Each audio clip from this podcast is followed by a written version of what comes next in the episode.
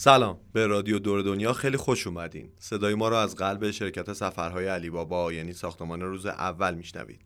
من علی صالحی. و من پانتا غلامیم قرار امروز با هم به سرزمین شکوفای گیلاس سفر کنیم.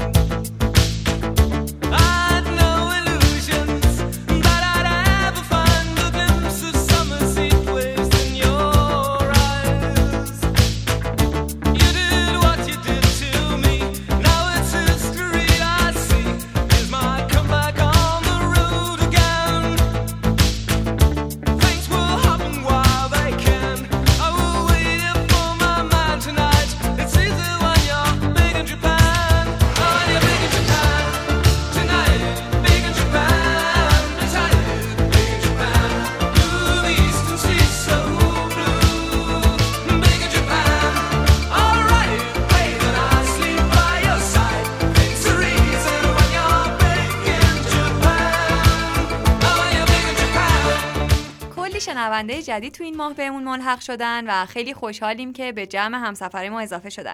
پس خوبه که یه بار دیگه اینو یادآوری کنیم که ما تو رادیو دور دنیا به نقاط مختلف ایران و دنیا سفر می‌کنیم و گاهی هم راجع به سبک سفر صحبت می‌کنیم. تو هر اپیزود یکی دو مهمون داریم که برامون قصه های سفرشون رو تعریف می‌کنن. ما تو رادیو دور دنیا قرار نیست راهنمای سفرتون باشیم. دلمون می‌خواد تلاش کنیم شوق سفر به این نقطه خاص رو تو دلتون زنده کنیم. رادیو دور دنیا درست اواخر خرداد پارسال شروع شد تا کمک کنه تو این روزای سخت بی سفری چشممون رو ببندیم و کنار هم با گوشامون سفر کنیم. پس یادتون نره هر جا که دارین به ما گوش می‌کنید حتما کانالمون رو subscribe کنید تا خیلی زود از انتشارهای اپیزود جدید با خبر بشید. حتما خبر دارین که چند روزی المپیک 2020 هم شروع شد و اگه کرونا این وضعیت رو برامون نساخته بود الان خیلیا توکیو بودن. پس بذاریم به این بهانه گوشاتون رو قرض بگیریم و با خودمون ببریم ژاپن تا با دنیای کاملا متفاوتش آشنا بشیم. اما قبلش اینم بگم که ما امروز به هیچ کدوم از جاذبه های دیدنی ژاپن سر نمی‌زنیم و قرار بیشتر بین مردم قدم بزنیم و با فرهنگ و زندگیشون آشنا بشیم که جذابترین بخش سفر به ژاپن هم همینه. یکم هم خاطر بازی می‌کنیم از خاطرات مردم ایران از کار تو ژاپن تو دهه 60 اما بذارین قبل از اینکه سفر رو شروع کنیم یه چند تا نکته جالب از المپیک توکیو بهتون بگم. می‌دونید که این المپیک برای پارسال برنامه ریزی شده بود ولی به خاطر کرونا با یه سال تاخیر و بدون حضور تماشاچی و طرفدارا شروع شده. این یعنی کلی ضرر برای ژاپنی که چندین و چند سال هزینه کرده تا میزبان المپیک باشه. بعضیا میگن ژاپن می‌خواسته با میزبانی این المپیک به دنیا نشون بده که هنوزم یکی از قدرت‌های جهانه و بعد از سونامی سال 2011 تونسته یه جوری خودش رو بسازه. می‌خواسته از طریق المپیک کلی توریست و خب در ادامه درآمد به کشورش بیاره تا اقتصادش یه تکونی بخوره. اما از شانسشون اینجا همه چیز برعکس شد و این کرونا کلی هم هزینه گذاشت رو دستشون و این المپیک هم گرون قیمت ترین المپیک جهان شد. جالب بدونین که این سومین باره که ژاپن میزبان المپیکه ولی خود شهر توکیو دومین باره که میزبان مسابقات شده. البته اگه سال 1940 در نظر نگیریم که به خاطر جنگ جهانی دوم المپیک اصلا کلا کنسل شد. دومین بارم سال 1967 بود و سومین بارم که حالا اینجوری شده. تو خبرها دیدم که یه جا نوشته بود از صدای ضبط شده مسابقات سال قبل برای روحیه دادن به ورزشکارا الان استفاده می‌کنن. اما جالبترین بخش این المپیک برای من اینه که ژاپنیا خیلی تلاش کردن که کمترین آسیب را به محیط زیست وارد کنن. چند وقت پیش یه ویدیو توی اینستاگرام و توییتر وایرال شد که نشون می‌داد تخت خواب ورزشکارا رو از کارتون و مقوا ساختن. ولی هرچقدر ژیمناستیک کار ایرلندی روش میپرید نمیشکست. ولی فقط اینم نیست. حتی برای ساخت سکوی المپیک هم اومدن از بطری های بازیافتی و زباله های پلاستیکی که از دریا صید شده بودن و حتی آلومینیومایی که ساختمون های زلزله سال 2011 ازشون باقی مونده بود استفاده کردن. بازم به اینجا ختم نمیشه. حتی مدالای المپیک هم بازیافتی‌ان. ژاپن چند وقت قبل یه فراخوان میده به مردمش و ازشون می‌خواد که هر چی وسایل الکترونیکی تو خونشون دارن که نمی‌خوان رو بیارن و اهدا کنن. مثل تلفن، موبایل، لپتاپ تا اینا بتونن طلا و نقره و برنز مورد نیاز مدالا رو از دل این قطعات بیرون بکشن. البته این چیز جدیدی نیست. یه بخشی از مدالای المپیک برزیل هم بازیافتی بودن. حالا جلوتر صحبت های لیلی رو که بشنویم بیشتر متوجه میشیم که این داستان بازیافت چقدر برای ژاپنیا مهمه صحبتم راجع به المپیک رو با این تموم کنم که مشعل این المپیک هم از نماد معروف ژاپن یعنی شکوفای گیلاس الهام گرفته شده که اسم اپیزود ما هم به همین خاطره. حالا اگه موافق باشین بریم از زبون شما بشنویم که اگر قرار باشه ژاپن رو با یک کلمه به یاد بیارین اون چیه؟ فقط امیدوارم که یاد تخم ژاپنی نیفتین چون هیچ رفتی به ژاپن نداره. اصلش برای روستای جابان توی شهرستان دماونده و مال یه هندونه خاصه که به هندونه آجیلی معروفه. این کلمه جابان رفته رفته توی دیالوگای روزمره مردم. اومده شده تخم جابونی بعد شده تخم ژاپنی و بعد الان بهش میگن تخم ژاپنی. حالا بریم و صدای شما رو بشنویم.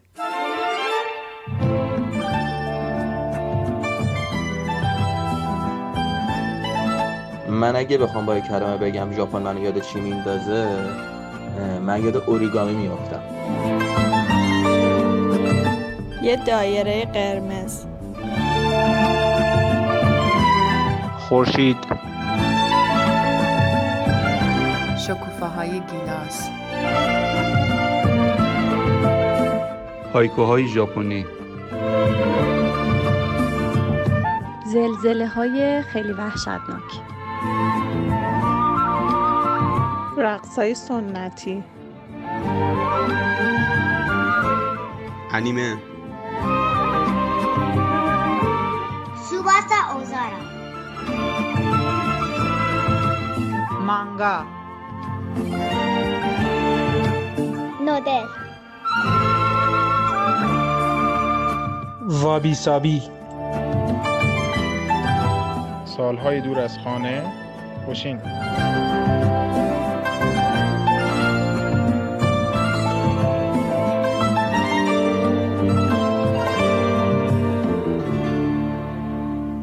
خیلی خب من همیشه از این بخشمون که صدای شما رو میشنویم خیلی خوشم میاد. راستی اگه دوست دارین که تو اپیزودهای بعدی تو بخش صدای مهمان شرکت کنین حتما تو کامنت ها بهمون بگین. و اینکه همین الان برامون کامنت بذارین که شما اگه قرار بود با یه کلمه بگید ژاپن یاد چی میندازتتون اون چی بود؟ ما کلا خیلی دوست داریم که یه ارتباط دو طرفه با هم دیگه بسازیم که به چشم گوینده و شنونده پیش نره. دوست داریم یه جمعی بشیم که علاقه مشترک داریم و با کمک همدیگه بتونیم رادیو دور دنیا رو پیش ببریم. منم کاملا با حرفای پانتا موافقم و همیشه هم گفتیم که نظرهای شما خیلی برامون مهمه. حالا علی تو اگه قرار باشه با یه کلمه بگی که ژاپنیا چی میندازتت اون چیه؟ باورت میشه تویوتا چطور؟ چون من خودم خیلی علاقه داشتم به ماشین تویوتا مخصوصا لنکروزش می... چرا میگم داشتم؟ برای اینکه الان دیگه پولشو ندارم بخوام برم بخرم. عالیشه ولی این ماشین به نظر من یه جورایی نماد ژاپنه. حالا چیزی که من تو ذهنم میاد اون سخت کوشی که راجع مردم ژاپن شنیدیم و احتمالا هم تو این اپیزود خواهیم شنید خیلی تو این ماشین خلاصه شده. یادمه که یه سری مدل ساخته مثل مثلا سری 60ش که حالا هم موتور دو اف دارن هم سه اف دارن و اینا. اینا به ماشینایی معروف شدن که اصلا مرگ ندارن و اصلا خراب شدن تو کارشون نیست. حتی تو یکی از قسمت های Top Gear هم یادمه که یه دونه Toyota Hilux و حالا اون سه نفر برداشتن و تصمیم گرفتن که این ماشین رو بالاخره بکشنش. اسم اپیزودش هم فکر می‌کنم Killing Toyota هست. همه بلایی هم سرش آوردن. یعنی از پله پرتش کردن پایین تصادف کردن با برنامه خیلی جالبیه. خیلی عجیب غریبه. حالا این قسمتش واقعا جذابه. چون اصلا بلاهایی که سر این ماشین میارن فکر کنم مثلا یک صدمش اگه سر یه ماشین دیگه بیاد دیگه اون ماشین ماشین نمیشه. بعد حالا کارهایی که کردن یکیش این بود که ماشین رو گذاشتن توی دریا و وایسادن تا جزرومت بشه. کامل دریا اومد ماشین رو گرفت. و بعد مثلا فرداش که مثلا ماشین از زیر آب دوباره در اومد با یه نیش استارت روشن شد. ماشین رو آتیشش زدن و آخرین کاری که دیگه کردن با این ماشین بود که بردنش گذاشتنش توی ساختمون در حال تخریب بالای ساختمون در حال تخریب. ساختمون رو منفجر کردن و این ماشین زیر آوار مدفون شد. ماشین رو از زیر آوار در آوردن دوباره اومدن با یه ابزار خیلی ساده با یه آچار یه سری از پیچاش رو سفت کردن با یه نیش استارت روشن شد. حالا این ماشین کلا خیلی اتفاقات عجیبی رو رقم زده به خصوص تو حتی ایران. یه جورایی از یه نفر میشینم که سرنوشت جنگ ایران رو ماشین تویوتا لنکروز تغییر داده. چرا تو جفه ازش استفاده می‌کنه خیلی استفاده می‌کردن به عنوان مثلا ماشین های فرماندهی بوده که معروف شده به تویوتا های فرماندهی. یه سری ماشینایی بوده که مثلا تو آمبولانس بوده که حالا وانت های دو کابینه ای بوده که مثلا توش مثلا از وانتش استفاده می‌کردن و سرنشین هم مثلا میبردن و اینا. و این ماشین هنوز که هنوزه از اون زمانی که تو جنگ بوده هست تا همین الانش هم داره موتوراشون کار می‌کنه. تعمیر اساسی هم خیلی نیاز نداره یعنی تمام لوازمش هم هستش. اتفاقا یکی از نکاتی که تویوتا خیلی تو ایران جواب میده اینه که لوازمش رو همه جا می‌تونین پیدا کنی و کسایی که می‌خوان برن سمت این ماشین خیالشون راحته که مدت های مدیدی می‌تونن با این ماشین کار بکنن. لوازمش هم همیشه هستش. خب اینم از ماشین افسانه ای من. حالا تو یاد چی میافتی؟ یاد داییم دایی ژاپنی بوده؟ چطور می‌تونه داییم ژاپنی باشه بعد من ایرانی باشم؟ حتی می‌تونه باشه اونجوری. می‌تونه. آره. حالا. نه ولی اولین چیزی که من تو زندگیم از ژاپن شنیدم این بود که وقتی که من به دنیا اومدم دایم برای کار رفته بوده ژاپن و به مناسبت تبریک قدم مبارک من یه کارت تبریک موزیکال خیلی خوشگل میفرسته برای مامانم اینا که برای دوره خودش خیلی چیزا خفنی بود. اصلا تو ایران از این چیزا نبود و من هنوزم دارمش و موقع که بچه بودم یکی از اسباب بازی مح- محبوب من بود که هر از گاهی درشو باز می‌کردم موزیک می‌زدن کف می‌کردم وای عجب کارت حالا تبریک یه چیز جالب بگم الان که اینو گفتی می‌دونی اون دوچرخه ای که من تو اپیزود 8 راجبش صحبت کردم. اونم صادر از ژاپن بوده و اتفاقا اونم داییم آورده بود برای من. همه دایی داشتن که ژاپن کار می‌کردن. دقیقا. آره منم هنوز یه سری از چیزایی که دایم آورده بوده از اون دوران ژاپنش هنوز به عنوان یادگاری نگهش داشتم. مثلا یه عالمه کارت تلفن‌های خوشگل آورده بود که هنوز که هنوزه نگاهشون می‌کنی خوشت میاد. اینایی که میذاشتن جلو تاکسی ها آره آفر یه دوره جلو تاکسی هم بود. چقدر پیر شدیم ما پانتا. کی اینقدر چرا ما اینا رو؟ یادمونه؟ کی اینقدر زود دیر شد؟ نمی‌دونم. حالا شاید یه سری از اینایی که خیلی جوونه ندونن که چرا یه دوره اصلا ایرانیا انقدر برای کار می‌رفتن ژاپن. آره اصلا به نظر من بیا با همین شروع کنیم و بعد وارد ماجرای ژاپن بشیم. حالا داستان از این قرار بوده که تو دوره جنگ ایران و عراق حسابی وضعیت اقتصادی مردم ایران داغون بوده. اه، هلوش سال 67 هم بوده که مردم ژاپن هم تازه از مصیبت های جنگ جهانی دوم رها شده بودن و به یه آرامش نسبی رسیده بودن و به سرعت هم داشتن پیشرفت می‌کردن. تکنولوژیشون هم روز به روز داشت بیشتر و بیشتر پیشرفت می‌کرد و همینجوری محصولاتشون رو به کشورهای دیگه میفروختن. ایران هم یکی از بازارهای ژاپن بود اون زمان چون مردم خیلی علاقه خیلی زیادی به جنسهای ژاپنی داشتن. مثل مثلا لوازم خونگی ناسیونال و پاناسونیک و تلویزیونهای توشیبا و سونی و موتور هوندا و یا همین ماشین تویتایی که گفتم و دوربینای دوربین کنون و و نیکون. و اینجور چیزا که خیلی این- این محصولات پرطرفدار بودن تو ایران. یعنی همون روزایی که اوشین داشت تو ایران مسیر پاک دامنی رو پشت سر میذاشت و لیان شامپو و هفت سامورایی سرگرمی آخر هفته های مردم بودن. خلاصه همون موقعی که ایرانیا داشتن با فرهنگ ژاپنی آشنا می‌شدن بین مردم پیچید که تو ژاپن می‌تونی پول پارو کنی. ژاپن هم نه ژاپن. ژاپن. از اونجایی که تو اون دوران به راحتی هم ویزای فرودگاهی می‌دادن سیل ایرانیایی بود که مشتاقانه به ژاپن رهسپار می‌شدن. تا جایی که ایران ایر هفته دو تا پرواز به توکیو داشت. اما اینقدر استقبال زیاد بود که یه اتفاق جالبم افتاد. ایران ایر تصمیم می‌گیره که یه قرعه بزرگ تو هتل استقلال که قدیمی ها بهش می‌گفتن شرایتون برگزار کنه. اما قرعه بزرگتر سال هفتاد بود یعنی سال بعدش که تو ورزشگاه شیرودی یا امجدیه سابق برگزار میشه. میگن که قرار بوده بین چهل هزار نفر اسم هشت هزار نفر رو در بیارن که بتونن با بلیت مجانی به ژاپن سفر کنن. قیامتی بوده برای خودش.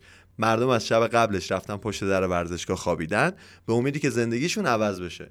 تعریف می‌کنن که وقتی در ورزشگاه رو باز کردن چهل هزار تا مرد با پاسپورت به دست میدویدن تو ورزشگاه و چشم انتظار بودن که اسمشون از پشت بلنگو بشنون و با بلیت مجانیشون پاشن برن توکیو بذار حالا منم اینو اضافه کنم که بیشتر آدمایی که اون موقع اصلا مشتاق بودن برن ژاپن و کار بکنن جوونایی بودن که تازه دنبال کار میگشتن یا کار درست حسابی نداشتن و خلاصه تخصص ویژه‌ای نداشتن که می‌رفتن اونجا مجبور می‌شدن که توی کارهای رده پایینی مثل ظرف شستن و چه می‌دونم کارگری سر ساختمون و چه می‌دونم مرده سوزوندن و این چیزا همکاری بکنن. حالا بذار یه آمار جالبی هم که ژاپن داده اون تو اون سالا رو برات بگم که بین سالهای 69 تا 75 ما از هر 300 هزار کارگر مهاجری که ژاپن داشته 120 هزار تاشون ایرانی بودن. یعنی تقریبا نصفشون. خیلی عدد عجیبیه دقیقا. و تو خاطرات یکی از کارگرای ایرانی میخوندم که وقتی ایران بوده مثلا روزی هزار تومن درآمد داشته ولی به محض اینکه پاش می‌رسه توکیو از همون روزای اول روزی پنج هزار تومن در میورده دیگه معلومه که آدم خودکشی می‌کردن برن اونجا. برای همین وقتی که ویزا ایرانیا تموم می‌شده خیلیشون اصلا بر نمیگشتن ایران یا غیر قانونی شروع می‌کردن کار کردن و بعضیشون هم متاسفانه جذب گروه خلافکار ژاپن می‌شدن که بهشون میگن یاکوزاها. و میافتادن تو خرید و فروش مواد و اسلحه و خلاصه خرابکاری. اتفاقا یکی از معروفترین یاکوزاهای ایرانی که اون دوران به سلطان وحشت معروف بوده و احتمالا پدر مادرها یادشونه اسمش محمود کت خداییه کلا پیشنهاد می‌کنن که بریم راجع به یاکوزاهای ایرانی و محمود کت خدایی سرچ کنین و بخونین. خیلی داستانه عجیب و غریبی نوشتن. البته که بخشش اقراق خبرنگارا بوده ولی به هر حال چیزی که اتفاق افتاده. حالا کنار این یه دم برای اینکه بتونن قانونی بمونن می‌رفتن با دختری ژاپنی ازدواج می‌کردن که بتونن دیگه اقامتشون رو دائمی بکنن. و کنار این خیلی از اون جوونا حالا با همون شغل کارگری و کم در... ظاهر شغل کم درآمدشون وقتی برمیگشتن ایران مثلا می‌تونستن خونه بگیرن مغازه بگیرن یا مثلا ماشین میخریدن کلی رشد می‌کردن و خیلی هاشون اصلا به اندازه خورد و خوراکشون اونجا هزینه می‌کردن و بقیه رو میفرستادن ایران برای خانواده هاشون اصلا یه منبع درآمد جدی بود. اما حیف که هموطنامون تو اون سالها یه سری خرابکاری کردن که الان ژاپن خیلی به سختی به ایرانیا ویزا میده. حالا یه چند تا از این خرابکاری هموطنای عزیزمون تو اون دوره رو بخوام بهتون بگم. این بوده که اینا می اومدن از یاکوزاها. دستگاه های شارژ کارت تلفن می‌گرفتن و شروع می‌کردن کارت های تلفن استفاده شده رو دوباره شارژ می‌کردن. انقدر این کار ادامه میدن که دولت ژاپن و انقدر خسارت می‌زنن به مخابرات ژاپن که دولت ژاپن تصمیم می‌گیره که تلفن رو پولی کنه. حالا برای اونم یه داستانی داشتن. یاد گرفته بودن که چجوری با یخ سکه درست بکنن. مینداختن تو تلفنه و تا موقعی که این یخ آب می‌شده می‌تونستن تلفنی صحبت من باورم نمیشه. یا مثلا ژاپنیا وقتی که مردشون رو میسوزونن دیدی مثلا آتیش ما می‌زنیم یه چیزی تق صدا میده و اینا آره. اینا. اگه تو سر مردشون یعنی تو جمجمه مردشون این تق صدا می‌داد و اینا فکر می‌کردن که خب مردشون آمرزیده شد و خیلی براشون خوب و خوشیوم بود و اینا. ایرانیا فهمیده بودن این قضیه رو. ترقه میذاشتن تو مرده طرف و وقتی که این تق صدا می‌داد احتمالا خب صداش هم خیلی زیادتر از این حدا بوده. و اون انعام خیلی خوبی از اون خانواده متوفا می‌گرفتن اونجا. ولی خب خیلی از این اتفاقاتی که افتاده گندش در اومده و متاسفانه یه سر از ایرانیایی هم که اونجا بودن به دلیل اینکه نتونستن پول موادی که مثلا گرفته بودن و مثلا کاری که انجام می‌دادن و اونجا به یاکوزا پرداخت بکنن متاسفانه تو این راه جونشون هم از دست دادن. حالا کلا برین خاطرات اینا رو کلا تو اینترنت بخونین چون اصلا کلا چیزای جالبیه. ولی خب خیلی اقراق می‌کنن تو اینکه آقا من چه خلاقیتی به خرج دادم و نمی‌دونم مثلا با افتخار تعریف آره با افتخار تعریف می‌کنن. در صورتی که خود مردم ژاپن معتقدن که خب بابا ما این کارو به عقل خودمون هم می‌رسید. ولی دلیل نداشتش که مثلا بخوایم اینجوری قانون رو دور بزنیم و اینا. کلا ولی چیزی که راجع به ژاپن من شنیدم اینه که بیشتر جرم و جنایت ها اصلا توسط مهاجرا انجام میشه تا خود ژاپنیا. ولی با این حال بازم یکی از امن‌ترین کشورهای دنیاست. آها یه چیز دیگه هم یادم رفت بگم. اگر تو پروازی که ایرانیا داشتن یه نفر از مسافرها مثلا یه موادی چیزی همراهش بود کل مسافرای اون پروازو برمیگردونن اصلا اصطلاح دیپورت شدن از همونجا جا افتاد تو ایران دیگه.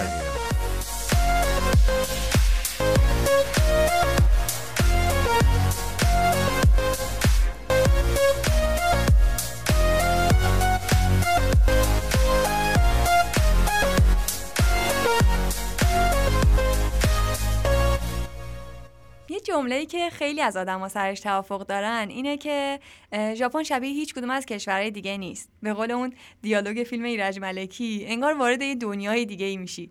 خصوصا به لحاظ فرهنگی که وقتی به عنوان مسافر تازه وارد میری توی کشورشون خیلی به چشمت میاد.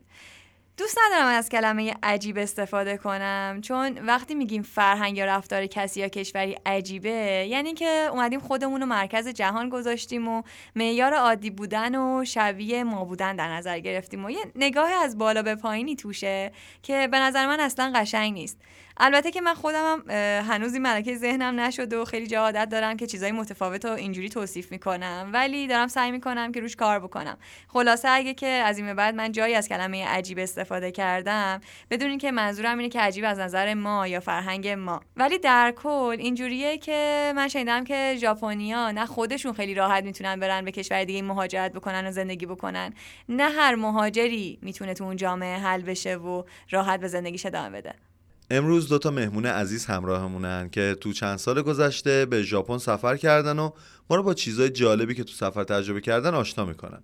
مهمون اولمون اسمش لیلیه که پنج سال پیش تصمیم می‌گیره بر دیدن امش به ژاپن سفر کنه و سه هفته ای توی خونه ایرانی ژاپنی زندگی می‌کنه. تجربهش فراتر از یه گردش توریستیه و خاطرات خیلی بامزه ای داره. یه موزیک ژاپنی بشنویم و حسابی بریم تو حس و حال بعدش میشینیم پای صحبتهای لیلی.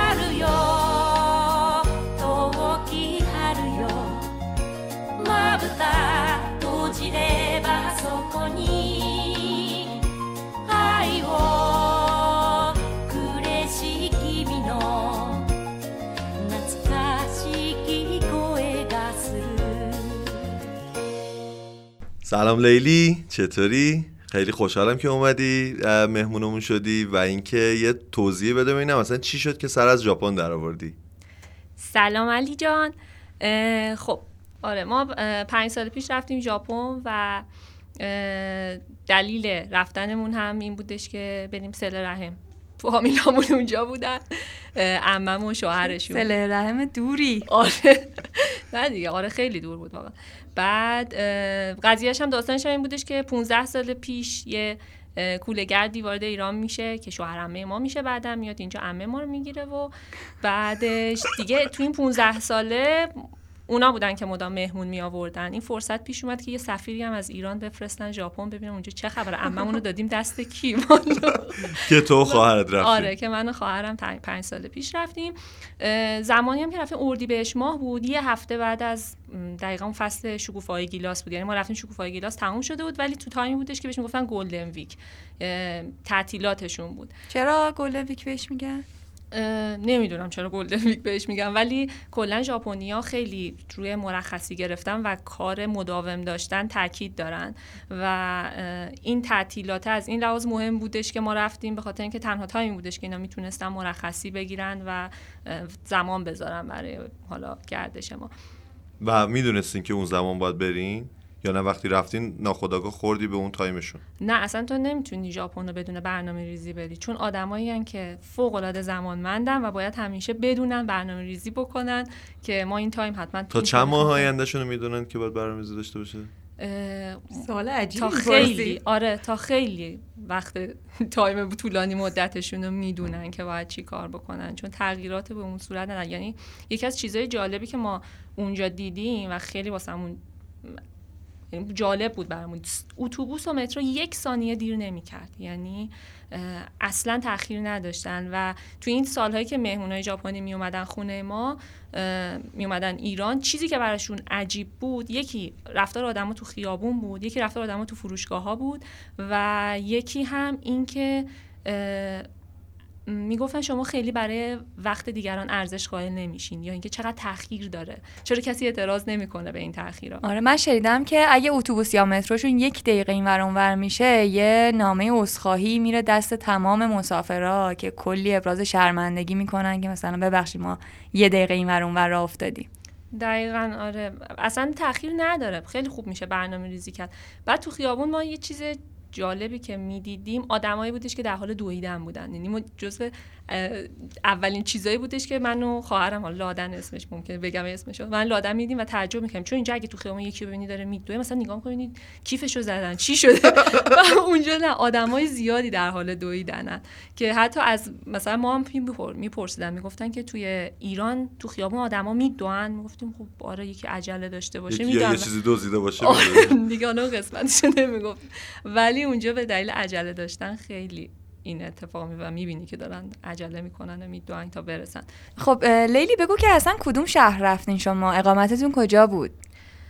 ما میزبانمون توی شهر کوبه اقامت داشتن و اونجا یه شهریه که ساحلیه بعد هم کوه داره هم جنگل داره هم دریا داره خیلی شهر جذابیه. شهر بزرگیه یا کوچیکه؟ فکر می‌کنم پنجمی یا ششمین شهر بزرگ ژاپن باشه.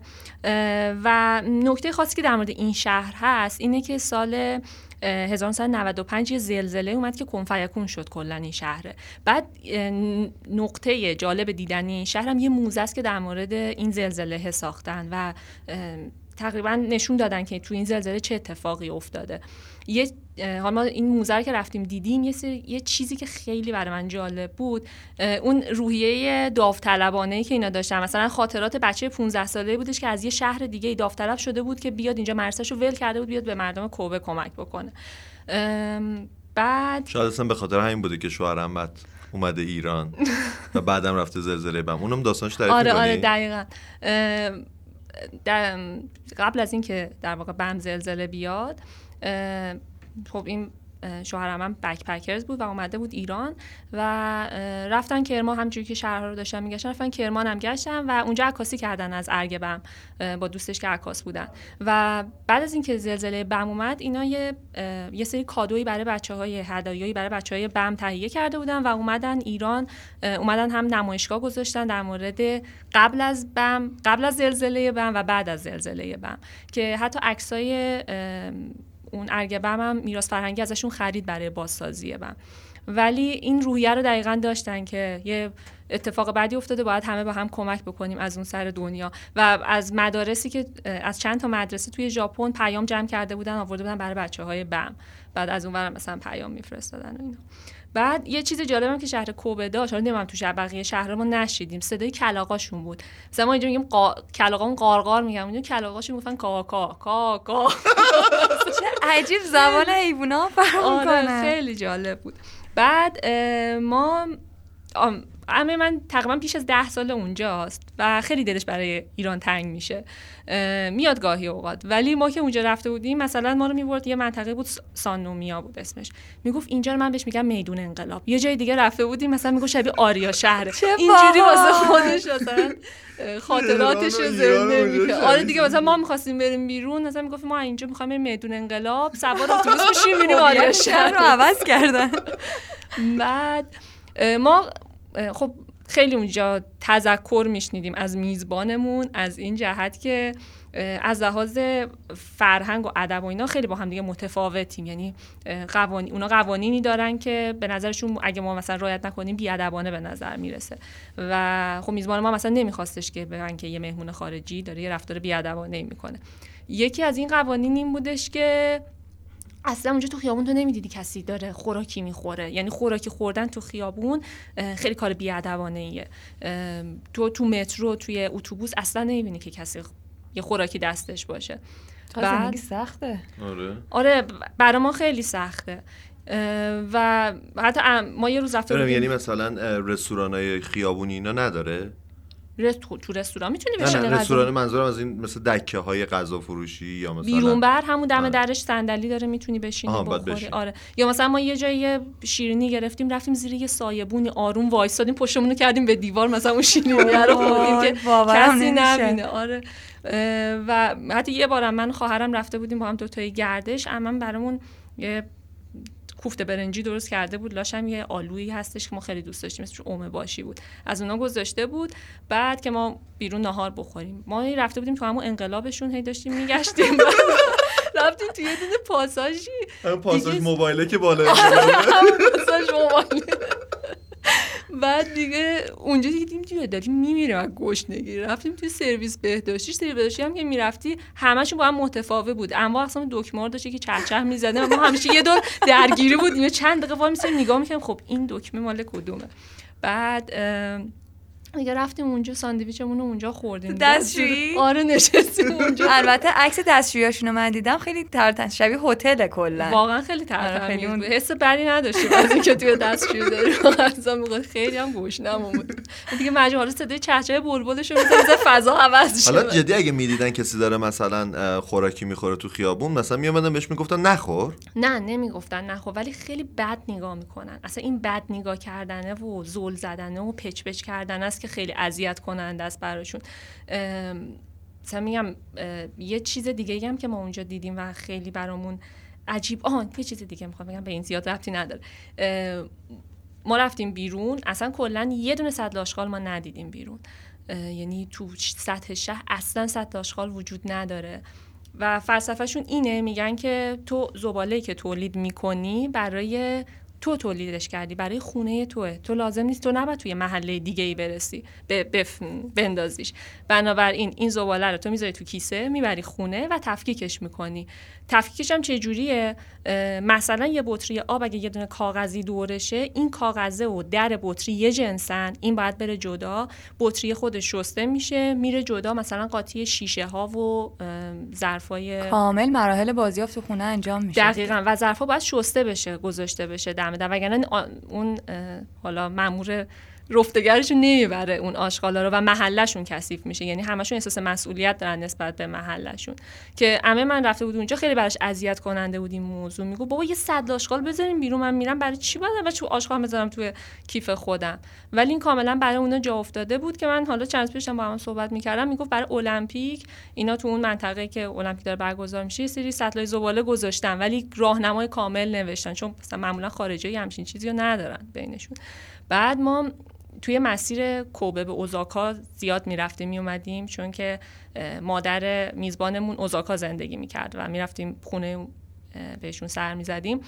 توی اون مسیره یه چیز شبیه شهر بازی ساختمون کارخونه مانند رنگی رنگی بود. بعد گفتم چیه شهر بازیه بعد گفتش که نه این کارخونه بازیافت زباله است. این یه سی- سیستم عجیب غریبی بود. هم از لحاظ فرهنگی هم از لحاظ اینکه همه چی رو جدا شده با هم دیگه تفهیم کنن و این خیلی برای من سوال برانگیز بود به خاطر اینکه من قبل از اینکه برم ژاپن دقیقا یک هفته یا دو هفته قبلش رفته بودم کارگاه های بازیافت زباله نعمت آباد. بعد خب یه مقایسه ذهنی اونجا مثلا برام پیش اومدش که اینجا چه جوری مثلا اینجا چقدر آدم و بچه و فلان و اینا توی کارگاه های زبالن و اون چقدر اتفاقای دیگه ای داره میفته و چقدر فاصله داریم؟ آیا نمیشه این اتفاق واسه ما هم بیفته؟ بعد دیگه. از تذکراتی که ما اونجا میشنیدیم توی سوار شدن پله برقی بود. ما سوار پله برقی میشیم توی کوبه. خب ما تهران دیدیم که همه چپ و راست وای میستیم اصلا اگرم کسی عجله داره راهش رو سخت می‌کنیم که این تو ندوی بالا. اگه می‌خوای بری زیگزاگی بری بالا. آقا رو پله رانه رو اصلا. آره اصلا آقا رو پله نباید راه بری. اونجا کوبه سمت راست باید همه وای میستادیم که اگر کسی عجله داره بتونه سریع رد شه بره. بعد تو اوزاکا ما کلی با لادن اینو حفظ کرده بودیم سمت راست وایستیم تکون نخوریم رفتیم اوزاکا دیدیم همه سمت چپ وای این از شهر به شهر با هم فرق می‌کنه. این یه سری قوانین نانوشته. خیابوناشون چی؟ اونا مثلا راست به چپه یا چپ به راسته؟ نه دیگه برعکس ماست. ما چند بار نزدیک بود بریم زیر ماشین. اونم چرا؟ اولش که ماشینشون اصلا صدا نداره. ماشیناش کاملا بی صدا. ما اینجا حداقل برقی یعنی؟ یعنی ماشینای برقی که اصلا صدا نداره. نه برقی نیستن. یه سریشون برقی بودن ولی کلا بوغم نمی‌زنن و اینکه ما رفته بودیم یه شهری می‌خواستیم از خیابون رد بشیم هی قاطی کردیم. یعنی چند بار نزدیک بود ماشین بزنه بهمون. اه، بعد به هیچ وجه اینا بوغ نمی‌زنن. یعنی خیلی سخت پیش میاد بوغ بزنن. اگه بوغ بزنن همه برمیگردن نگاهش می‌کنن که چه اتفاقی افتاده که این بوغ زده. بعد ما میزبانمون داشت تعریف کرد میگفتش که 60 سال پیش ژاپن این شکلی نبود. می‌گفت 60 سال پیش ما هم بوق می‌زدیم. نمی‌دونم راحت آره راحت بودیم. بوق می‌زدیم. می‌گفت بعدش ما اومدیم یه فرهنگ سازی کردیم که آقا تو آدم متمدنی نیستی اگه بی خودی بوق بزنی. چون داری واسه همسایه واسه آدمای دیگه مزاحمت ایجاد می‌کنی. این قضیه این که چیزی که برای خودت دوست نداری برای دیگران هم دوست نداشته باش خیلی براشون اهمیت داره. من عمم اونجا خیلی بچه مسلمونه و میگه که رفتار این ژاپنیا خیلی مسلمونی تره یعنی اصلا انگار که خودشون بچه واسه خودشون اسلام دارن. اینکه به حقوق دیگران خیلی احترام می‌ذارن. اینکه چیزی که برای خودشون نمیپسندن برای دیگران نمیپسندن. روی فرهنگ سازی و رعایت قانون خیلی کار می‌کنن. ببین مثلا اونجا ما تلویزیون داشتیم نگاه می‌کردیم. توی اخبار روز اول نشون دادش که یه ماش... یه خانومی سوار ماشین بود بعد می‌زنه ماشینش منحرف میشه و میره تو دیوار. خب به هیچ کس هم نمی‌زنه هیچ جارم آسیب نمی‌زنه فقط ماشین خودش داغون میشه. به سه روز تمام آبرو براش نذاشتن دقیقا. اخبار داشت اینو تحلیل می‌کرد انیمیشن درست کرده بود انواع و اقسام احتمالات رو می‌دادن که مثلا این شماره فرد شماره A که داشت خیابون رد می‌شد اگر چهار ثانیه دیرتر رد شده بود این ماشین می‌خورد بهش. اگر در این خونه مثلا 5 متر اونورتر بود این ماشین الان رفته بود تو اون خونه اصلا چرا این خانم از در واقع منحرف شده؟ بعد تصویر این خانم رو نشون می‌داد همش مثل یه مجرم.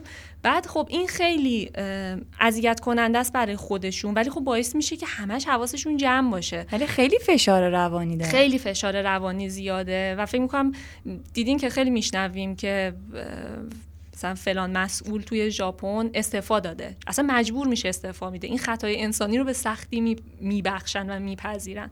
حتی این زباله ریختن رو هم اگه شما توی پارکی نشستی بعد زبالت رو می‌ذاری اونجا میای بیرون. یهوی شب میای خونه ممکنه ببینید تلویزیون داره نشونت میده. همه همه جا خبرنگارا هست نهایتش اینه که صورتتون رو شطرنجی بکنن. لطف می‌کنن بهت آره. من خب قبل از کرونا ما رفتیم اونجا و فکر می‌کنم که از دلایلی که بعضیشون تو خیابون ماسک می‌زنن چون می‌دیدیم که ماسک می‌زنن. ممکنه همین باشه چون ممکنه که از صورتشون فیلم گرفته بشه و حالا یه خطایی شاید خیلی صحوی انجام دادن بعدش پخش بشه تو تلویزیون. حالا من اینجوری حد زدم.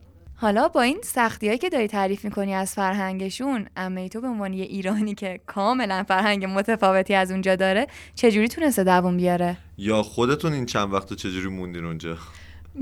به ما که به سختی این سه هفته اونجا واقعا دووم آوردیم. به خاطر که ما خیلی آدمای قانونمندی نباشیم. ولی امم نه اون کلا آدم قانونمندی بود یعنی اینجا هم که بود یه زندگی خیلی مرتب و آن تایمی داشتش که شیش صبح بلند می‌شد نه شب مثلا میومد خونه و خیلی سبک زندگیش تغییر نکرده. اتفاقا برای کسی که یه دنبال یه سبک زندگی قانونمنده و زمانبندی خیلی براش مهمه به نظر من ژاپن خیلی جای ایدئالیه برای زندگی کردن.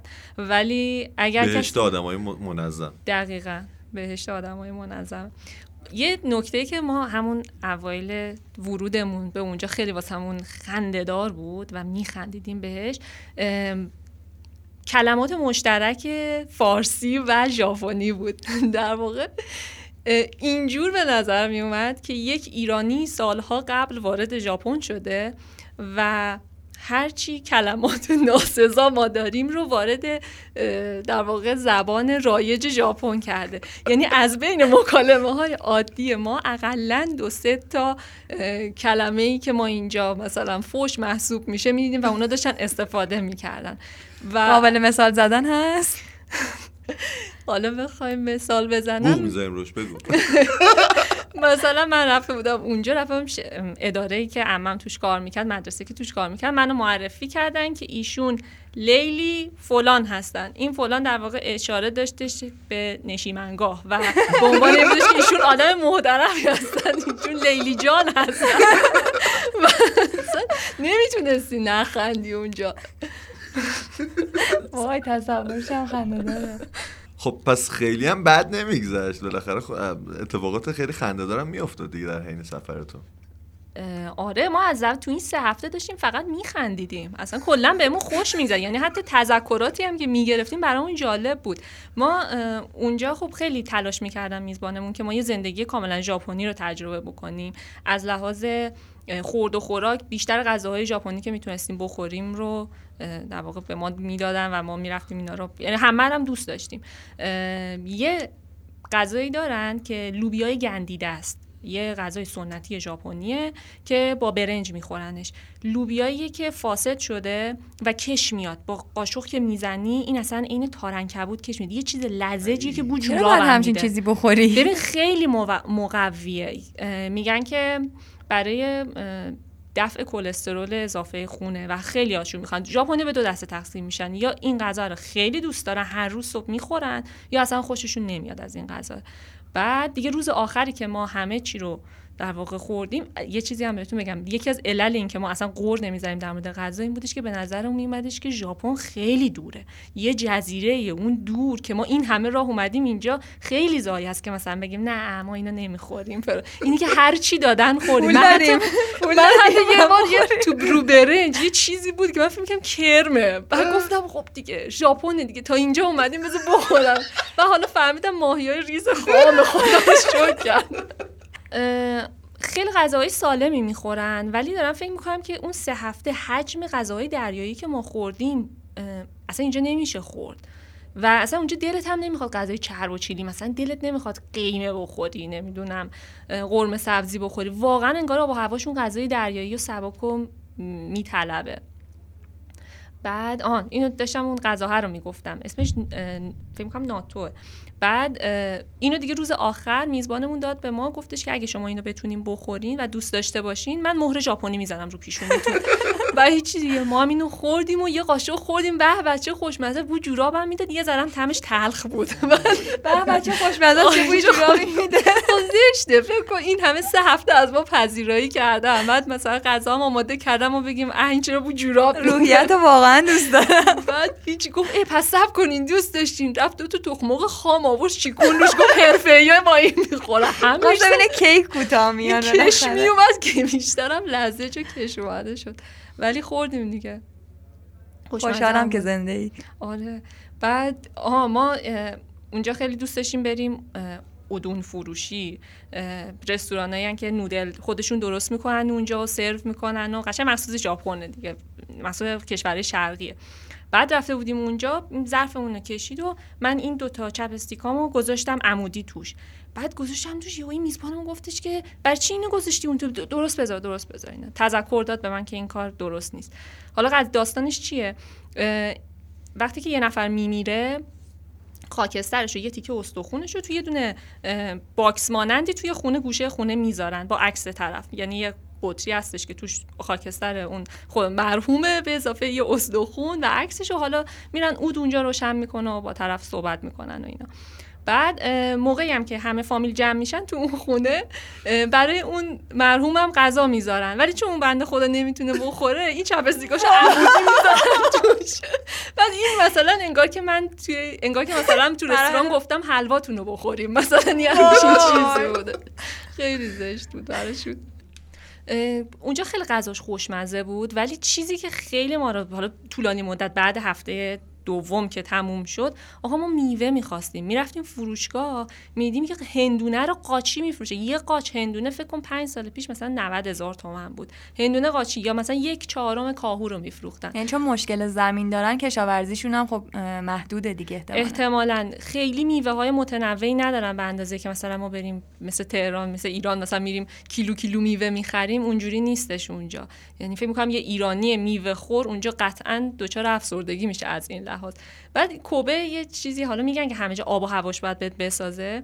کوبه آب ه- آبش به ایرانیا نمی‌سازه. یعنی ایرانیایی که می‌رفتن اونجا تجربه که داشتن این بودش که موهاشو میریخ مثلا عمه من میگفتش که رفتم اونجا موهام میریخ فقط آب کوبه اینجوری بوده با مو تحویل میدیم تاس تحویل می‌گیریم. مثلا اوزاکا آبش بهتر بودش. مثلا اون واقعا دلیلش آب بود یا مثلا آره دیگه، مثلا ما میگیم که-؟ میگن جایی که مثلا زندگی می‌کنی آب و هواش بهت بسازه این. به نظرم خیلی مهمه.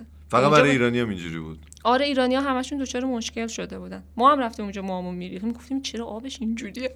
یه جای بامزه که ما رو بردن USJ بود تو اوزاکا بود Universal Universal Studio ژاپن یه هم چیزیه.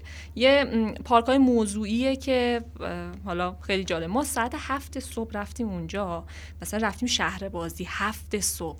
یعنی واسه ما مونده بودیم ما کجا داریم میریم مگه؟ بعد رفتیم دیدیم صف. جلوش یک عالم آدم. دیگه زود آره. دیگه همیشه یه عده هستن که زودتر از تو برن خیلی. بامزه بود. ما گفتیم خب حالا ما مگه- مگه چقدر می‌خوایم بازی بکنیم؟ در gate که وا شد مثلا ساعت فکر می‌کنم هشت اینا در gate وا کردن. همه شروع کردن دویدن. این میزبان ما هم میدوید ما هم میدویدیم. بعد ما می‌گفتیم ما چرا داریم میدویم بعد می‌گفت برای اینکه هیجان انگیزه همه دارن میدون بعد یاد قشنگ این صحنه پینوکیو بودش که در چیز گولش زده بودن. پدر ژپتو رفته بود توی اونجا با اصلا خر شد اومد بیرون. ما تا ساعت نه شب اونجا بازی کردیم و باز هم می‌شد بازی کرد. من عکساشو دیده بودم خیلی شبیه نیویورکه. بهش میگن انگار نیویورک ژاپن اون محدوده. خیلی آمریکایی فضا. یو اس جی کلا هم توی کشورهای مختلف هست و پارک موضوعی با موضوعات بیشتر فیلم های هالیوودیه مثلا و ف... کلا فیلم ها دیگه. مثلا یه قسمتی بوده شبیه هری پاتر عین هری پاتر درست کرده بودن. یعنی تو وارد قلعه می‌شدی توی فضاش هم که وارد می‌شدی آهنگ هری پاتر پخش می‌شد. یا یه جایی بود مثلا پارک جوراستیک بود شبیه پارک جوراستیک درستش کرده بودن. یه همچین فضاهاییه. یا توی فیلم مثلا فیلم فلان رو مثلا گذاشتن و تو میشینی و یه عینک می‌زنی و بعد شروع می‌کنی. مثلا تو انگار که تو همون فیلمه ای. هیجان انگیزه مثلا برات. و ترن هوایی های مختلفی که داره دیگه. کلا خیلی جای جذابی بود. این توی اوزاکا بودش که رفتیم. بعد یه اتفاق جالبی هم که برامون اونجا افتاد. ما رفتیم کیوتو یه روز. کیوتو در واقع به مس... اس... اصفهان ژاپنه تقریبا. میشه گفت نم نامگذاری همه است نه اینو آره نامگذاری هم, هم میشه نه اینو واقعا میگن که اصفهان ژاپنه. بعد پر از معبده. مثلا اینجا اگه توی شهری تو ایران میری که میگن سنتیه و پر از مسجده اونجا پر از معبده. بعد توی کیوتو که رفته بودیم ما رفتیم توی یه معبدی اسمش معبد شیموگاما بود. برای شینتوها بود. بعد ما رفتیم تو و یه نفر یه دوتا آجر برداشتیم و داشتن سنگ فرش اونجا رو درست می‌کنن آجرها رو گذاشتیم اونجا. بعد این راهبه هایی که اونجا بودن اصلا یه نگاه عجیبی به ما کردن که مثلا ما هم, هم اونجا که رفته بودیم با هجاب بودیم هجاب داشتیم. بعد گفتیم مثلا خب مسلمون ندیدن چیه قضیه و اینا. و اومدیم بیرون اینا در رو بستن. هر 21 سال اینا خون اینا خونه خداشونه. خونه خدا رو بزرگ می‌کنن. که برای نسل بعدی اونم توی شینتو. مثلا چند تا معبد کلا تو ژاپن. بعد آخرین کسایی که میان این آجر رو می‌سازن اینا آدمای وای. انتخاب شده. خب. خلاصه به عنوان یه آدمای سعادتمند به ما نگاه می‌کنن که اینا حتما یه نظر. آره نظر کردشون دلت پاکه برای ما هم دعا کن. آره این مدلی بودن یعنی آخرین آجرا رو تو خواهرت گذاشتی. آره دیگه آخرین آجرای خونه خدا رفت تا 21 سال بعد دیگه بریم ایشالله خیلی خوبه. پس گفتی رفتیم کوبه اوزاکا کیوتو. و دیگه نارا. جای دیگه؟ نارا. آره و نارا رفتیم. نارا نکته جالبی که داشت این بودش خب کلا شهرهای که ما رفتیم توش خیلی سرسبز بودن. وارد شهر نارا که می‌شدی تهران دیدی پر گربه است اونجا پر گوز بود. یعنی همینجوری گوز ریخته و خیابون گوز رد میشه. می‌تونستی وایسی. نازشون بکنی و خیلی بامزه بود. و پر از معبد بود. بعد ما توی یه معبد معروفشون که رفتیم دیدیم که یه دسته ای را افتاده دسته این راهبه های معبدشون. بعد این دسته قشنگ مثل دسته مذهبی بود دیگه. اینا یه زنگوله ای داشتن می- می‌زدن و بعد مردم هم همراه می‌شدن از عقب اون دسته. این دسته های حسینیه که داشتیم. ما هم عقب دسته وایسادیم و با اینا رفتیم جلو. بعد رفتیم اینجا تهش که می‌رسیدی خیرات می‌کردن. چای سبز بهت می‌دادن خیرات. ما هم این چای سبز رو گرفتیم آوردیم اینجا سوغاتی دادیم. خیلی خیلی چای سبز یا- آره نه بسته های چای سبز. می‌دادن ما. نمک میدن مثلا. آره، نه. امام زاده و اینا. اینا چای سبز داشتن. آره خیلی جالب بود. بعد یه چیزی که خیلی ژاپن تو چشم ما اومد این بودش که با وجود تکنولوژیک بودن یعنی اینکه با وجود اینکه تو تکنولوژی همه جا می‌دیدی فوق العاده آدمای سنتی هن. هم توی رفتار هم توی ظاهرشون یعنی هم فشنشون خیلی مدی که پیروی می‌کنن مد خودشونه. انگار که توی برهه تاریخی گیر کردن. آدمایی که لباسشون شبیه همه و در واقع اصلا استایل خودشونو دارن و خونه هاشون هم همینطور. یعنی خونه با اینکه مثلا گرمایش کف داره نمی‌دونم همه چیش الکترونیکیه ولی تاتامیشو تو می‌بینی اون کف درای کشویشو می‌بینی. و یه چیزی هم که در مورد خونه هاشون هست اینه که دیوارشون خیلی نازکه. به خاطر اون بحث سازه ای که زلزله اونجا زیاد میاد این دیوارا خیلی نازکه و خیلی باید رعایت بکنی که سر صدا نکنی. یعنی اینا تو چهار دیواریشون هم در حال ملاحظه دیگر دقیقا همین جوریه ما یه بار با, با لادن رفته بودیم فروشگاه. نریم دیگه. آره کنسله. آره یکی من پس ویزامو کنسل کنم دیگه با این وضعیتی آره کنسل. چرا به چرا به ایرانی انقدر سخت ویزا میدن؟ می‌دونی؟ به ما که خیلی راحت دادن چون دعوتنامه داشتیم. فامیل آره ما فامیل داریم. ما. رفته بودیم اونجا فامیلامونو ببین الان چیزی که تعریف کردی خونه ویلاییاشون این شکلیه یا آپارتماناشون هم بر همین اساسه؟ هر دوشون. چون مثلا خونه میزبان ما آپارتمان بود و اون هم داخلش همین جوری بود. یعنی اون قشنگ استایل سنتی خونه های ژاپنی رو داشت و خونه مامان اوکو که حالا مادر میزبانمون که توی اوزاکا بود اون مثلا اولش یه خونه ویلایی بود اولش یه محرابی داشت دست باید پا... کفشاتو اونجا در می آوردی می‌رفتی تو و یه خونه خیلی کوچولو و جمع و جور بود و سری بهداشتیش بهداشتیش انقدر کوچیک بود که لادن بنده خدا. می‌گفت میترسم زانوم در رو سوراخ کنه خیلی خیلی همه چی پکیج شده و ریزه می‌زد. یعنی یکی از دلایلی که فکر می‌کنم که ایرانیاش سختشون باشه اونجا زندگی کردن اینه که خیلی خونه ها کوچیک کوچولوه. کوچکترین جا رو استفاده می‌کنن برای آره یه فضایی یه چیزی توش جا میدن. اینش من خیلی مطمئن. شدم ژاپن آخرین جایی که میرم زندگی کنم. بعد کلا یه چیزی هم که اه، میگم اصلا به اون فضای سنتیشون خیلی احترام می‌ذارن. حتی توی شهرهای دیدنی مثل کیوتو که, کیوتو که میری یه سری فروشگاه هستن که کیمونو بهت در واقع کیمونو لباس ژاپنی. آره کیمونو لباس ژاپنی بهت کرایه میدن و تو می‌تونی صبح که رفتی تو اون شهر این کیمونو رو بپوشی و حالا تا شب اونجا هستی تو اون فضای معبد و اینا که میچرخی تنت باشه. بعد توی نارا هم که رفته بودیم یکی از جذابیت های جذابیت نبود به نظر چیز عجیبی بود. عرابه هایی بود که توش دو نفر نشسته بودن و آدم اینو حمل می‌کرد. یعنی مثل اینجا که مثلا توی میدون نقش جهان گاری گذاشتیم ولی اینو آدم مثلا سنتی بود به نظرشون. این آدم هم کلی عضله بود دیگه. بالاخره دو نفر رو داره حمل می‌کنه. دو نفر چندین ساله داره آره داره. چندین سال هم می‌کنه. ولی این قسمت های ژاپنی تو فضای توریستیشون حالا نه تنها حفظ کردن بلکه توی خونه هاشون هم قشنگ این رد پای سنت رو کاملا می‌بینی. لیلی رشته تو معماریه. معماری ژاپن رو چجوری دیدی و انسان رو تو این فضاهای معماری چه شکلی می‌دیدی؟ آیا خیلی شبیه این تعریف هایی بود که کردی از مثلا نظم و ترتیب و مثلا چیزایی که داشتن؟ اتفاقا معماری ژاپن یکی از حالا من موقعی که معماری میخوندم خب می‌دونی که من معماری رو رها کردم دقیقا انگوش گذاشتی روی اون. البته کار کردم بعدش رهاش کردم. ولی معماری ژاپن در واقع یکی از الهام بخش ترین ها برای معماری مینیمال هستش که توش عمل کرد خیلی مهمه. یعنی هر چیزی که اونجا تعریف شده توی اون معماری هر خطی که کشیده شده هر عنصری که تو اون المانی که تو اون معماری وجود داره یه کاربردی داره. و چون فضاها کوچیکه خیلی این کاربردی بودن بیشتر به چشم میاد. یعنی مثلا ما توی خونه عمم یه میز بود که این میزه چندین حالت مختلف مورد استفاده قرار می گرفت. حالا این اساس معماری داخلیش بود. ولی توی معماریشون هم همینجوری بود. فضای پرتی ندارن اصلا. یعنی خیلی اصلا من ندیدم تو هیچ کدوم از خونه هایی که رفتیم و حتی توی فضای آموزشیشون یا اینجور جاها. و اینم که کلا هم انقدر کن فیکون شدن بر اساس بر اثر زلزله که معماریشون هم خیلی قوی شده. میره به سمت اینکه از مساله خیلی سبک استفاده بکنن. همین دیواراشون دیوارای داخلیشون درای کشویشون یه چارچوب مثلا چوبی داره. بقیهش همه کاغذه. از این کاغذاست اینه که صدا خیلی راحت میره و میاد. ولی اونم رعایت می‌کنن آره رایت می‌کنن. وگرنه زنگ می‌زنن پلیس بیاد ببرتت.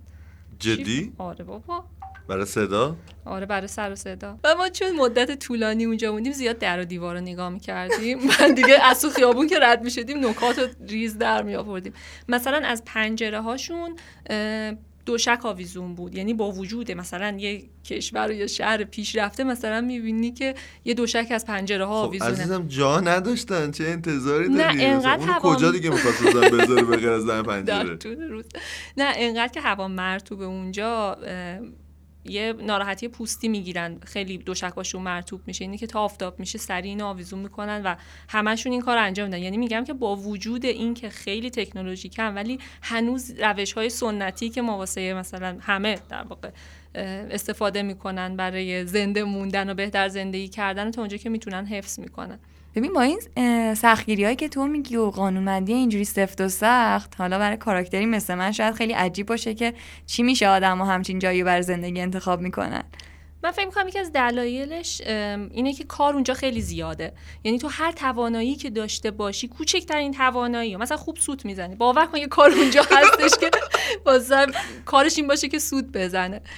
یاد این چیزا افتادم می‌گفتن کارت چیه؟ می‌گفت جلوی اداره پست وای میسم زبونمو میارم بیرون. آدمو که می‌خواد تمر بزنن میاد می‌ذاره بزن م، ولی آره کار خیلی اونجا زیاده. و اینم که چون کلا کار کردن یه امر مقدس یه امر خوبیه اونجا. تشویق میشی تو برای اینکه کار بکنی. هر چقدر بیشتر کار, بکنی آدم محترمتری هستی. در کل چیزی که خیلی تو نظرم هست اینه که یعنی از سفر ژاپن تو ذهنمون مونده آدماست. آدمای خیلی خوبی داره. یعنی با وجود اینکه خیلی آدمای قانونمندی هن و این قانونمند بودن خوبه. اتفاق خوبیه. آدمای با ادبی آدمایی که دیگری رو می‌بینن و این تاثیر مثبتی می‌ذاره شاید توی طولانی مدت روی آدما. و حس خوبی میده. و جزو جاهاییه که واقعا آدم دلش براش تنگ میشه. دوست داری که مثلا باز هم بری اونجا.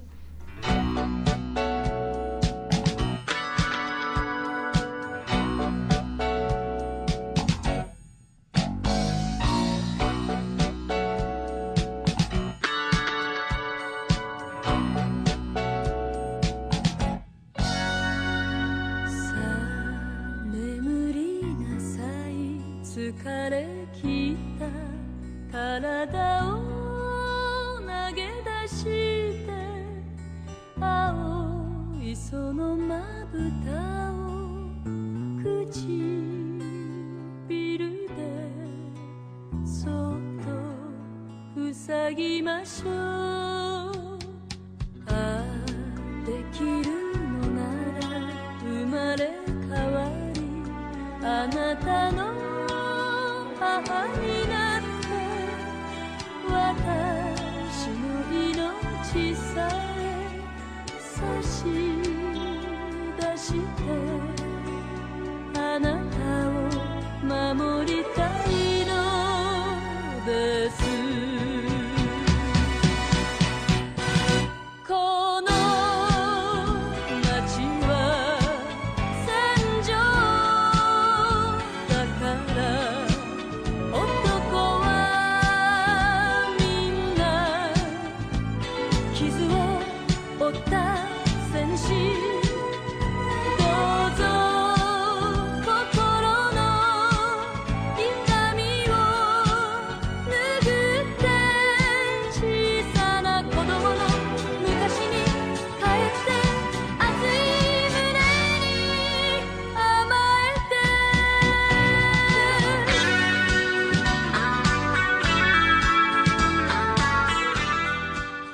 امیدواریم که شما هم مثل ما از صحبت‌های لیلی لذت برده باشین. اگه اینطور بوده خوشحال میشیم که این اپیزود رو به دوستاتون هم معرفی کنین و برای حمایت از ما تو شبکه‌های اجتماعیتون رادیو دور دنیا رو به دیگران معرفی کنین. یه چیزی که یادمون رفت از لیلی بپرسیم معماری داخلی خونه هاشون بود که لیلی فقط راجع مسائلشون صحبت کرد ولی یادمه که یه دوستی برام تعریف می‌کرد که انقدر خونه‌های ژاپنی به خاطر فضای کوچیکشون بهینه طراحی شدن که خونت 20 متر هم باشه حس نمی‌کنی که چیزی کم و کس همه چیز طوری کاربردی طراحی شدن که نیازهای تو رو برطرف می‌کنه. خیلی جالبه. می‌گفت وقتی که برگشته بوده ایران حس می‌کرده که چقدر خونه های ماها فضای پرت دارن و چقدر خونه های کوچیک ژاپنی از خونه های بزرگ ایرانی هم جذابترن. حالا یه چیزی که از معماری ژاپن خیلی نظر منو جلب کرد استفاده ای که از آین زن توی معماری انجام میدن که حالا ما یه قسمتش هم تو می‌تونیم تو زنگاردنایی که تو ژاپن هستش ببینیم که خیلی هم استفاده شده از شن و مثلا ماسه و حتی یه جاهای چمن و گیاهای مثلا زینتی و تزینی کوچیک. علاوه بر اینها طراحهای صنعتی خیلی زیادی هم تو دنیا از مکتب ژاپن توی طراحیایی که انجام می‌دادن استفاده کردن. مثلا یه جایی میخوندم که جاناتان آیف طراح افسانه محصولات اپل. برای اینکه مکبوک ای رو طراحی بکنه رفته به ژاپن سفر کرده و تو معرض ساخت یه شمشیر سامورایی قرار گرفته و تونسته بیاد از اون ایده برای ساخت این محصول استفاده کنه. یکی از چیزهایی که معماری ژاپن رو خیلی معروف کرده طراحی باغ‌های ژاپنیه که اگه بخوایم توی تهران تجربهشون بکنیم می‌تونیم بریم باغ گیاهشناسی و اونجا قشنگ یه قسمتی هستش که مربوط به باغای ژاپنیه. همونطور که لیلی هم یه جایی از صحبتش اشاره کرد ژاپن قوانین متفاوت و سختگیرانه زیادی داره و من فکر می‌کنم که یکم زندگی رو شاید زیاد از حد دارن سخت می‌گیرن به نظر من که چه ارز کنم. آره برای ماها که عادت نداریم خیلی سختگیران است.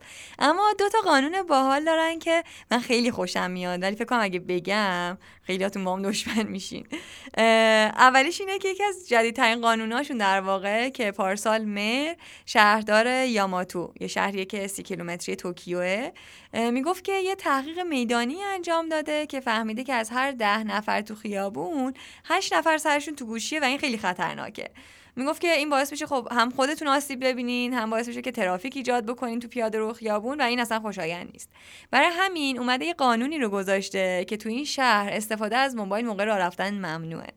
البته گفته که فعلا تو مرحله اوله و به خاطر کرونا فعلا گشت نظارتی چیزی نمی‌ذاره و اومده یه سری کارگر جلیقه به تن و گذاشته جلوی ایستگاه یاماتو و یه سری پرچم سفید داده دستشون که علامت این ممنوعیت روشه. و یه اسپیکر به این آدما وصله. اینش خیلی عجیبه برام که یه اسپیکری بهشون وصله که قانون جدید داره از طریق این فایلای صوتی به بقیه اعلام می‌کنه یاد شهرهای قدیم افتادم که جارچیا می‌رفتن تو بازار اعلام می‌کردن. بعد گفته که فکر می‌کنه که میشه به مردم توی مرحله اعتماد کرد و مردم خودشون رعایت می‌کنن و احترام می‌ذارن. ولی اگه که خوب پیش نره بعد از کرونا حالتون رو می‌گیرم و معمول براتون می‌ذارن حالا می‌دونی که تو ایران هم احتیاج به قانون چیزی نداریم دیگه. دو بار که تو خیابون داری با گوشی کار می‌کنی گوشی تو بزنن یاد می‌گیری که دیگه گوشی تو توی خیابون در نیاری باش کار کنی. اینم منطقیه. حالا نمی‌دونم که تو کشور دیگه هم همچین قانونی هست یا نه ولی یه قانون جالب دیگه که دارن اینه که سیگار کشیدن تو خیابونای شلوغ شهرهای بزرگی مثل توکیو خصوصا در حال راه رفتن ممنوع و جریمه سنگینی داره. لیلی هم تو صحبتش می‌گفت که غذا خوردن موقعی را رفتن. حالا عرف نیست و ممنوع اینا ولی کلا فکر کنم ژاپنیا اینجوریان که آقا راه تو برو کار دیگه ای هم نکن. ولی چیزی که مهمه اینه که بیشتر این قانونا هم برای احترام به حقوق بقیه و امنیت شهرونداه برای همین فکر نمی‌کنم خیلی مردمش اذیت بشن از این قضیه. و تو این مورد هم میگه که تحصیلگارا نه تنها با سالگی شهر میشن مهمتر از اون اینه که خب آدمای غیر سیگاری در واقع سکند سموکر میشن در واقع باید دود بقیه رو بخورن هیچ لذتی نمی‌برن و این آزار دهنده است که خدا خیرشون بده من جز همین دستم. ولی و ممکنه که توی راه رفتن اصلا دستت که سیگار دستته بخوره بین اونو آسیب بزنی بهشون. و دقیقا باز اومده با هدف محافظت از مردمش اینا رو ممنوع کرده. حالا یه اتفاق جالبی که در راستای این قانون افتاده و خیلی این واقعا عجیبه اینه که مثلا دیدیم ما هم میریم تو کافه اگه کسی بخواد سیگار بکشه میره مثلا فضای باز میشینه و که مثلا آزار نده کسی و تو ژاپن برعکسه چون تو فضای باز تو نمی‌تونی سیگار بکشی سیگاری رو دارن توی کافه سیگار بکشن و خیلی عجیب غریب شده شرایط. البته که این خبری که من میخوندم که اون موقع بهش اشاره کردم مال پنج سال پیشه. نمی‌دونم الان فکری به حال این وضعیت کردن یا نه ولی خب حالا ببین اگه کسی حواس کنه تو خیابون سیگار بکشه باید چیکار کنه؟ ها اومدن یه سری اسموکینگ روم یا هم اتاقای سیگار عمومی درست کردن تو خیابون که مثلا یه درش که بازی کنی 50 تا آدم تو هم تو هم دارن سیگار می‌کشن و فقط تو اون اتاق حق دارن سیگار بکشن. خب پس برای همین کاراشونه که یکی از تمیزترین کشورهای دنیا هستن دیگه آره واقعا فکر کنم البته من شنیدم که چند وقت پیش داشتم میخوندم که انگار کانادا هم ممنوعیت سیگار کشیدن توی فضای عمومی رو گذاشته کلا.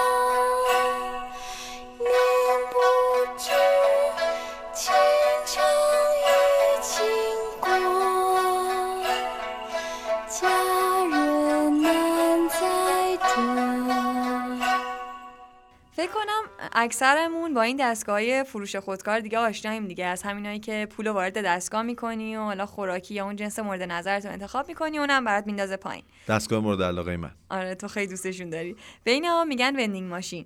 من تو ایران حتی فقط خوراکی فروشی و کتاب فروشی شدم. تو چیز دیگه هم دیدی؟ نه.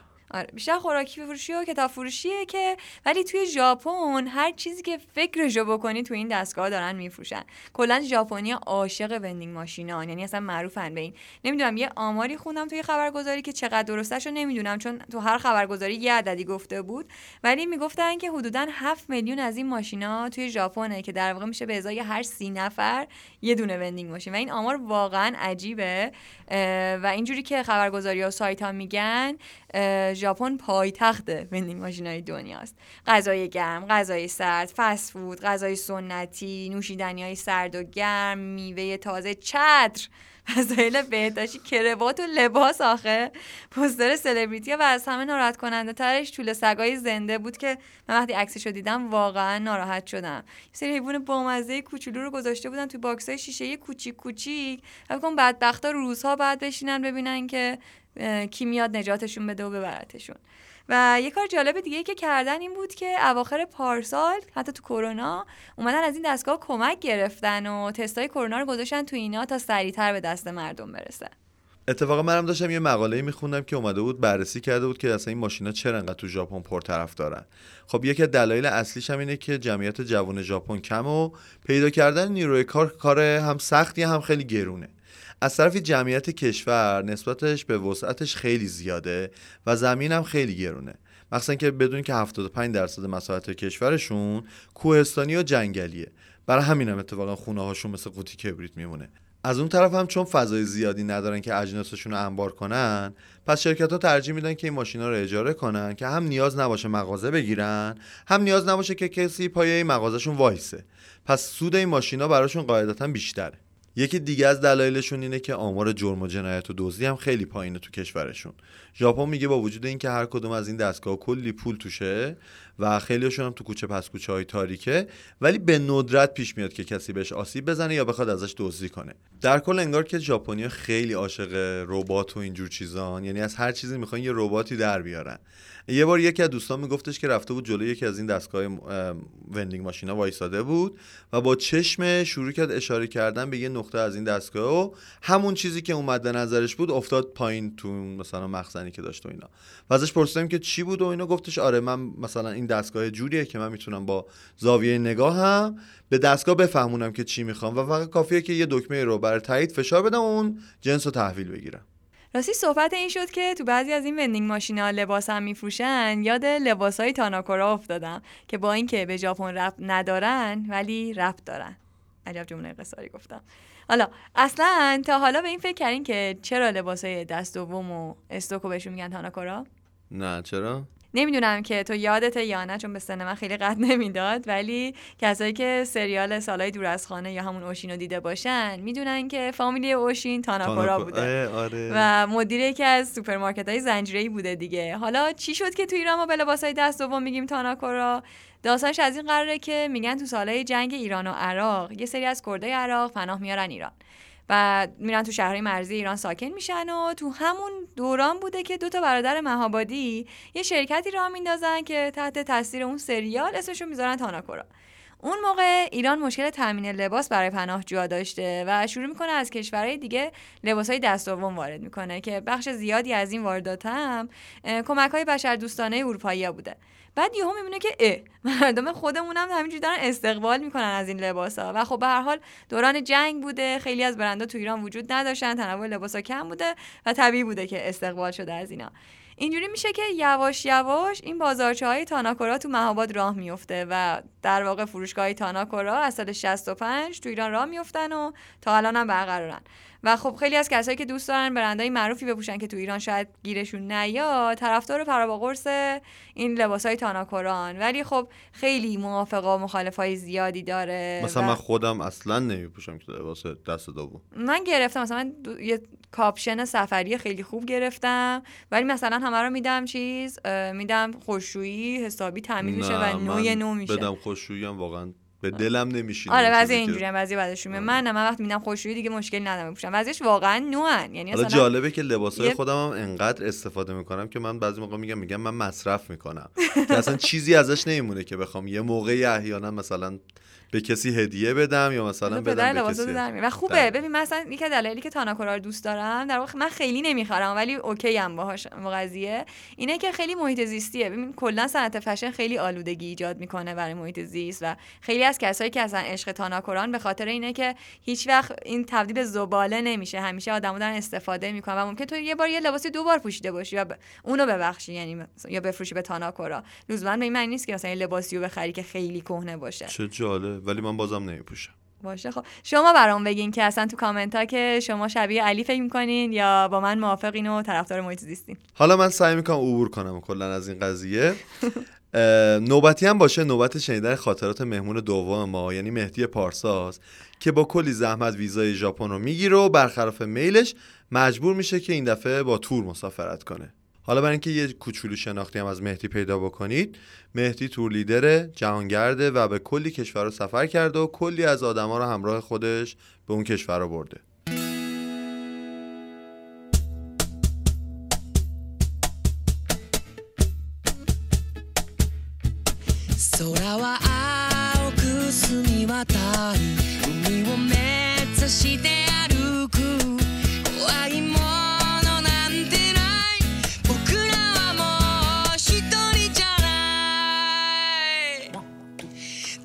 切な何かが壊れたあの夜に。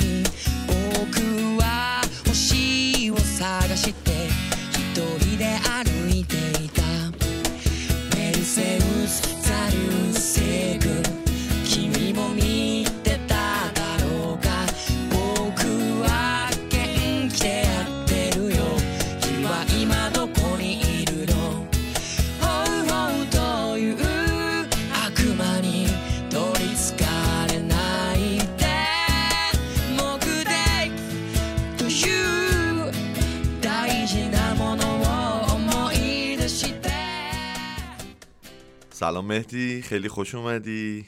تو صحبت هایی که قبل از ضبط داشتیم می‌گفتی که سفری که به ژاپن داشتی از یه جهاتی متفاوت بوده.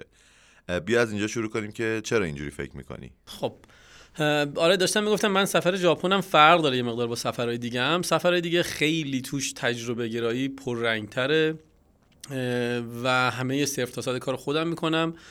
ژاپن این مقصد جذاب لعنتی به خاطری که ویزا نمی‌داد مجبور بودم که از یه کارگزار استفاده بکنم برای اینکه ویزا بگیرم و همون کارگزار مجبور می‌کرد ما رو که ازش خدمات بگیریم. بنابراین جز معدود جاهایی بود که من تور لیدر داشتم. خیلی با اون فرمتی که دوست داشتم سفر شاید آنچنانی نبود. ولی تنها کاری که کردم اینه به حال یه مقدار پس شاید دیتای کمتر یا قصه های کمتر اینجوری بگم دارم از ژاپن. ولی سعی کردم اونجوری که می‌خوام باشه. بنابراین فرق من احتمالا با مثلا دوستای دیگه‌مون که الان بحثشون بود اگر رفتن به ژاپن اینه که اونا احتمالا خیلی مکانهای خیلی خاصی رو اسم می‌برن میگن من هیچ چیزی یادم نیست از اون معابد و از اون موزه ها و از اون دیدنی ها برای اینکه خیلی اصلا دوست نداشتم برم.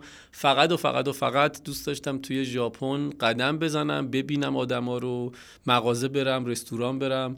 و اصلا سعی نکردم حتی یه دونه از اسم اون معبدایی که رفتم یه جای دیدنی که رفتم حفظ کنم. یه مقدار تجربه متفاوتیه. خب حالا یه توضیح بده اونجوری که خودت دوست داشتی سفر بری اصلا چه جوری بوده؟ یعنی اگه مثلا بخوای مثلا یه جورای معرفی خودت هم میشه دیگه که مثلا چه جوری دوست داشتی بری سفر؟ اصلا سبک سفر چه شکلیه؟ ببین من معتقدم که هر آدمی باید سلیقه سفری داشته باشه. یه بحث خیلی مفصلیه.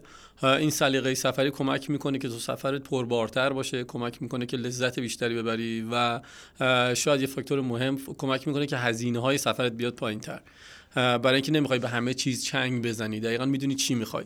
من بعد از سفرهای خیلی زیاد به این رسیدم. مثلا یادم اولین بار که اروپا رفتم مثل همه آدما که تازه شروع کرده بودم جهانگردی و فقط مهم بود که تیک بزنم حالا اینم دیدم حالا اونم دیدم حالا اینم دیدم جمع بزنم ببینم چند تا کشور دیدم توی اروپا یه در مجموع. ولی خب با گذشت زمان این سلیقه عوض شد. من جذب آدم ها شدم با اینکه عاشق طبیعت بودم و هنوزم هستم ولی دیگه اولویت یکم شاید طبیعت نیست. جذب آدم ها شدم جذب خیابونا زندگی هاشون رفت آمدشون از اونجایی که برعکس جستم آدم شکمویی هستم جذب غذاهاشون و خیلی علاقه زیادی دارم به مزه در واقع سلیقه غذایی کشورها به موسیقیشون. و سعی می‌کنم که تجربه زندگی کردن توی کشور داشته باشم. حتی اگر یه کشور رو سه روز من سفر کنم فکر می‌کنم که خب okay تو اون سه روز می‌خوام زندگی کنم تو این کشور. اگر من شهروند اون کشور باشم چی کار می‌کنم؟ این سلیقه منه. یعنی تو اون سه روز ممکنه مهمترین موزه اون شهر ممکنه مهمترین دیدنی اون کشور که اگر اسم اون کشور رو گوگل کنید اولین مشخصشون باشه اصلا نرم. ولی به جاش صبح از خونه از هاستل بزنم بیرون برم میدون تربار سبزی بخرم کنار آدما گپ بزنم ازشون از خانمای محله غذای محلی رو یاد بگیرم و بیام عصر اونو درست کنم. و خیلی حال می‌کنم فردا که دوباره برم اون میدون تربار سلام علیکم علی آقا حسن آقا. با اونا بای بای کنم. این حس و حالو که اون آدما می‌شناسن هر چقدر کوتاه اه، این سبک سفر منه. بعد تو این سبک سفرت برنامه ریزی جای خاصی داره یا نه؟ بدون برنامه کاملا. متاسفانه به دلیل محدودیت زمان و محدودیت پول مجبورم که برنامه ریزی بکنم. اون چیزی که شما گفتی ایدئال منه شاید برای وقتی که یه کولی بشی که حالا شاید خیلی نه پول انقدر دغدغت باشه. البته سبک کلیانی که بی پولی دیگه براشون اصلا معیاره و همونجوری حال می‌کنن ولی به حال.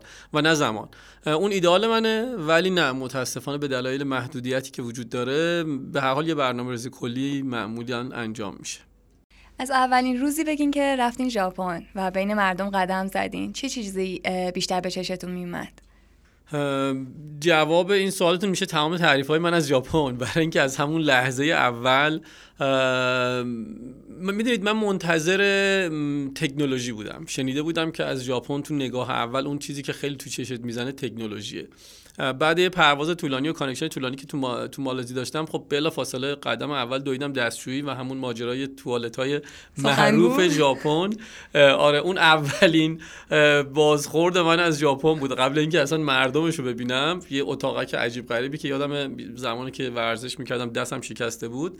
اتاق عملی که بودم فکر کنم کمتر تجهیزات داشت تا اون دستشویی که اونجا رفتم. این اولین برخورد من با ژاپن بود از تکنولوژی.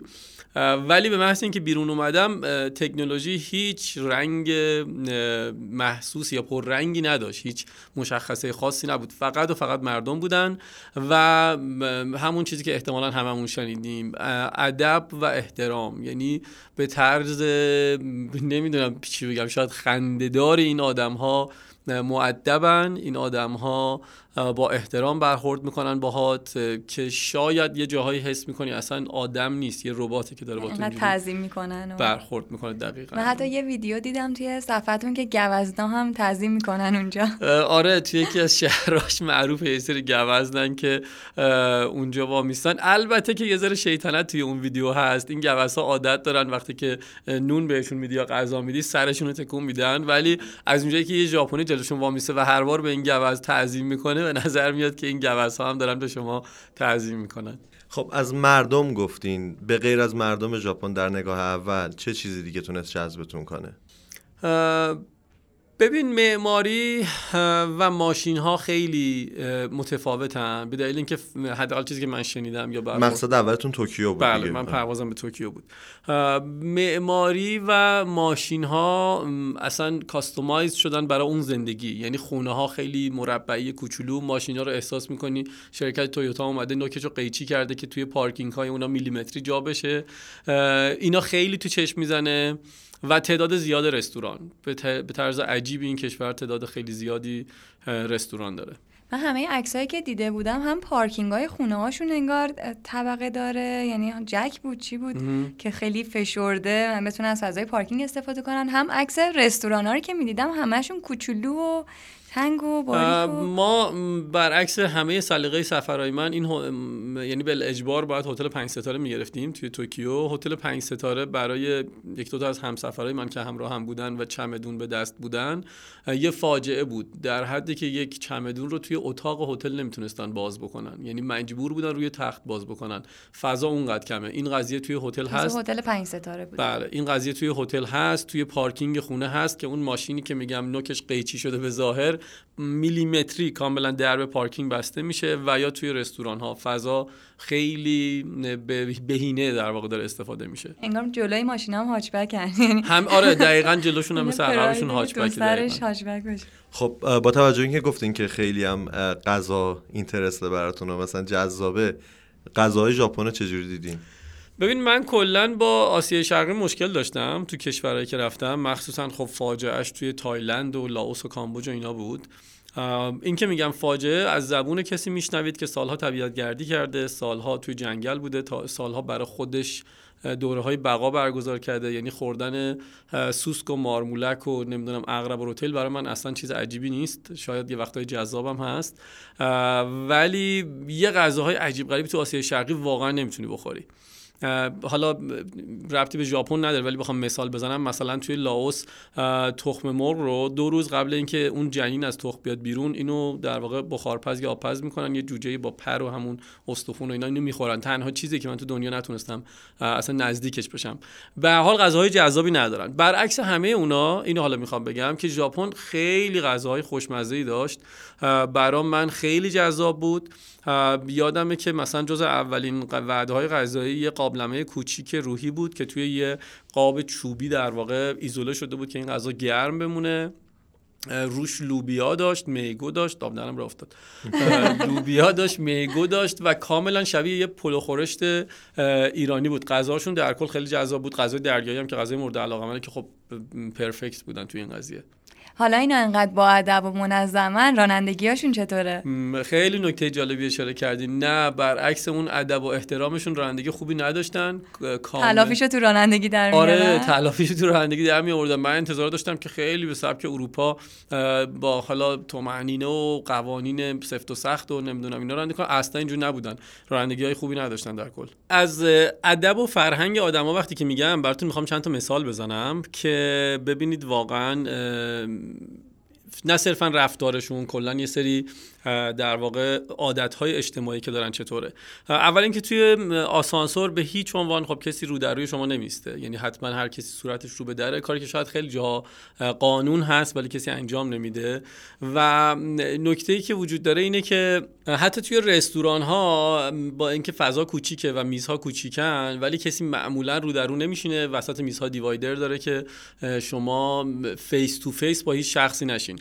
یادمه که کنار هر میزی این نکته هم اضافه کنم. کنار هر میزی که می‌خواین بشینین یه سبد خیلی فانتزی شیک هست. شما کیف شخصیتون لوازمتون رو می‌ذارید توش.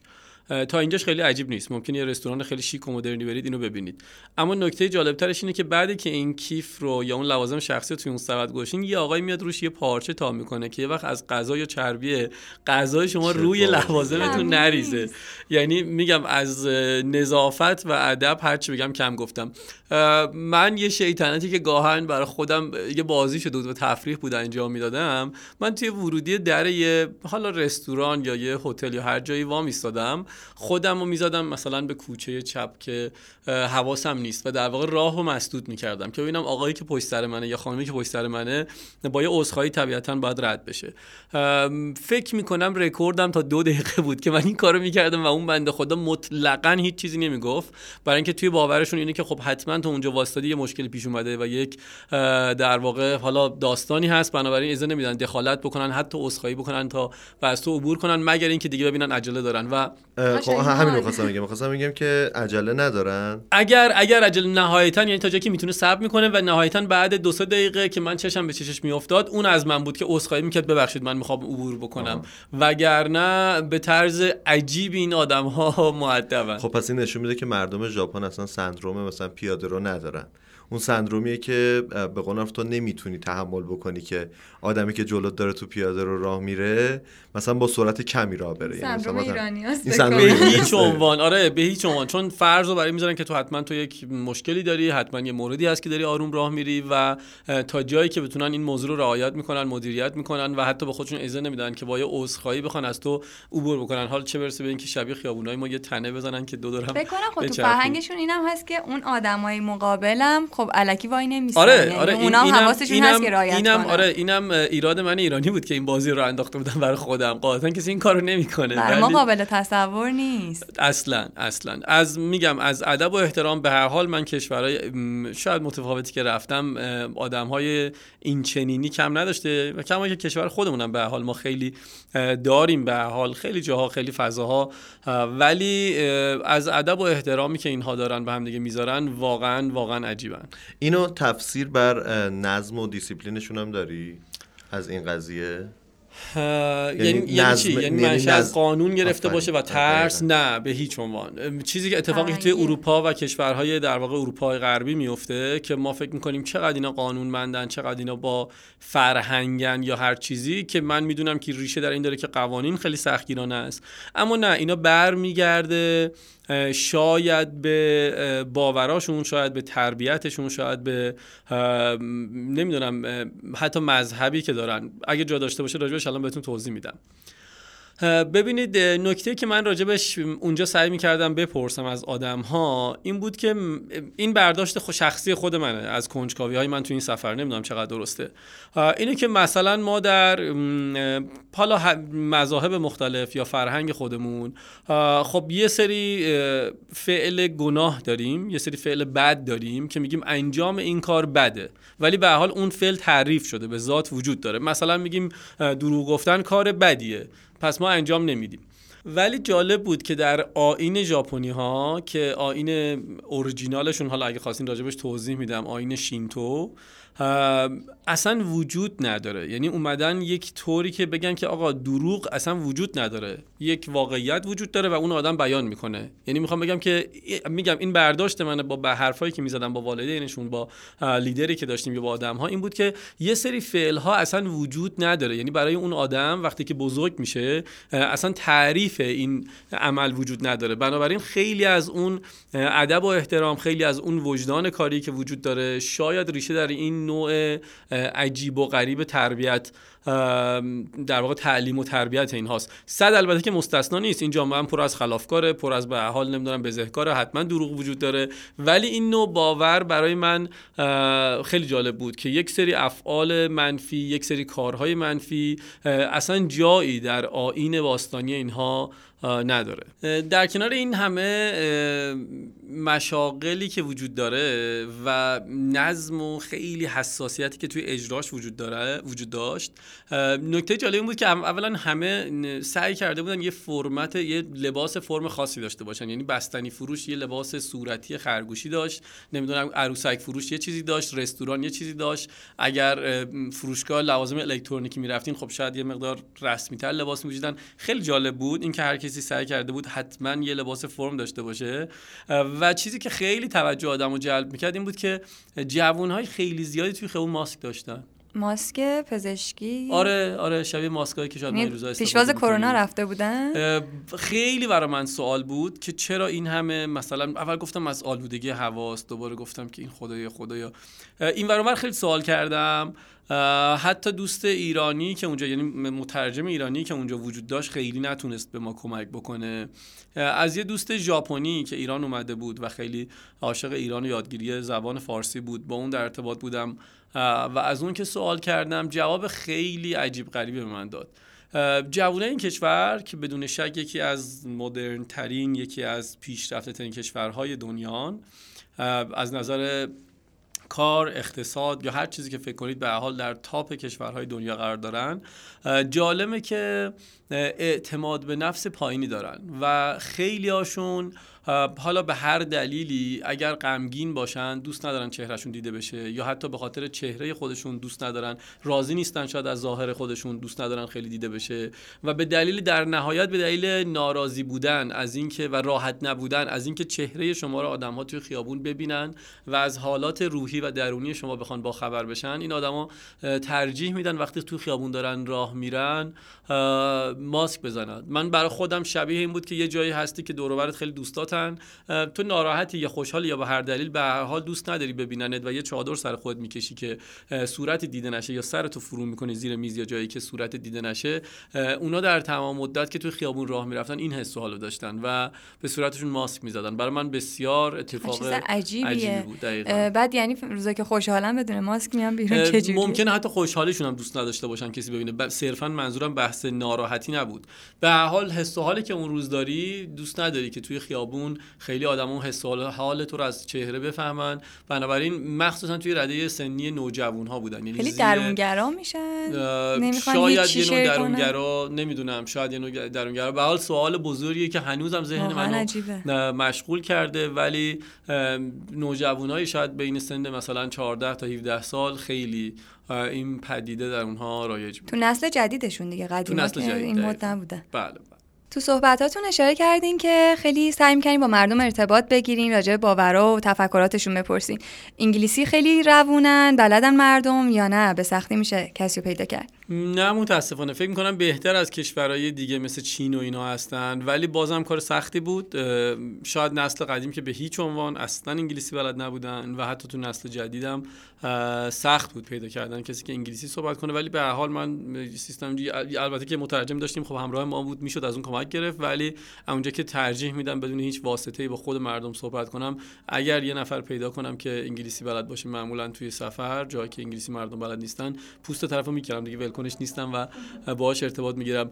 واقعا انگلیسی ولی یه جاهای دردسرساز بود. یعنی نشون به اون نشون که یه رستوران قدیمی که جایی که دوست دارم معمولا تو کوچه پس کوچه های قدیمی شب رفتیم و تمام جوونای این رستوران رستوران تا بود که کفشا رو باید در می آوردی می‌رفتی داخل میشستی.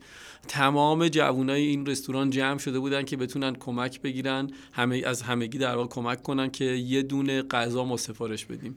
آخرش هم یه خانومی که ذره بلد بود یه دو سه تا غذا ما گفت اینا رو سفارش بدین و رفت. ما دیدیم که سه چهار تا کاسه اینقدی مثلا به اندازه یه دونه مشت کوچولو تیکه های جیگر مرغ آوردن برامون کلی هم خلاصه پخته شدیم. دیگه. آره خوشبختانه آره، پخته پخته. کلی هم من اصلا خورد شد که این همه مثلا ما زور زدیم و اینا آخرش این غذایی بود که ما سفارش کرد غذا رو خوردیم و گفتیم پس حالا که چیز شده اینجا هم که کفشمون رو در آوردیم دیگه بذار استراحت کنیم دیگه یه ولو شدیم قشنگ زمین چون یه کنجی رو به ما داده بودن یه فکر کنم یک ساعت یک ساعت و نیمی قشنگ اینجوری به قول خودمون شلکس کردیم. من بلند شدم که دیگه حالا بگم صورت حساب ما رو بیار بریم دیگه. به محض اینکه بلند شدم دیدم تازه سینی غذای ما رو آوردن و ماجرا از این قرار بود که اینا احساس کرده بودن خب ما داریم استراحت می‌کنیم سرو نکرده بودن غذا رو. به محض اینکه بلند شدیم نشستیم پای این میزهای در واقع کوچولو رو زمین بلافاصله غذای ما رو تازه آوردن و اون غذای اصلیمون نبود پیش غذامون بود. البته همه جا این مشکل رستوران وجود نداره. خب این یه رستوران توی کوچه پس کوچه های کیوتو بود اگه اشتباه نکنم و یه راهکاری که توی رستوران های کمی مدرن تر یا مثلا توی توکیو انجام داده بودن این بود که توی ویترین مغازه توی ویترین رستوران ها بیرون مغازه یه تقریبا تمام منوی غذایی کاملا با پرینتر سه‌بعدی ام، پرینت شده بود. دقیقا شبیه رنگ لعاب همه چیز عین غذایی که قرار بود برات سرو بشه و این کار انتخاب غذا رو خیلی راحت می‌کرد. خوشحال شدین حالا دوست آره داشتین. حالا راجع به زبان انگلیسی گفتین تابلوهای شهری و مثلا حالا تابلوهای مغازه و اینا چجوری یا بود حتی مترو. آها یه سوال خیلی مهمیه. خیلی خیلی جا بود تابلو انگلیسی بود به حال کشور توریستی و توریست یاد میره. اما یکی از مشکلاتی که خیلی وقتا با کشورهایی که یه الفبای عجیب غریبی داره توی متروه توی ایستگاه متروه.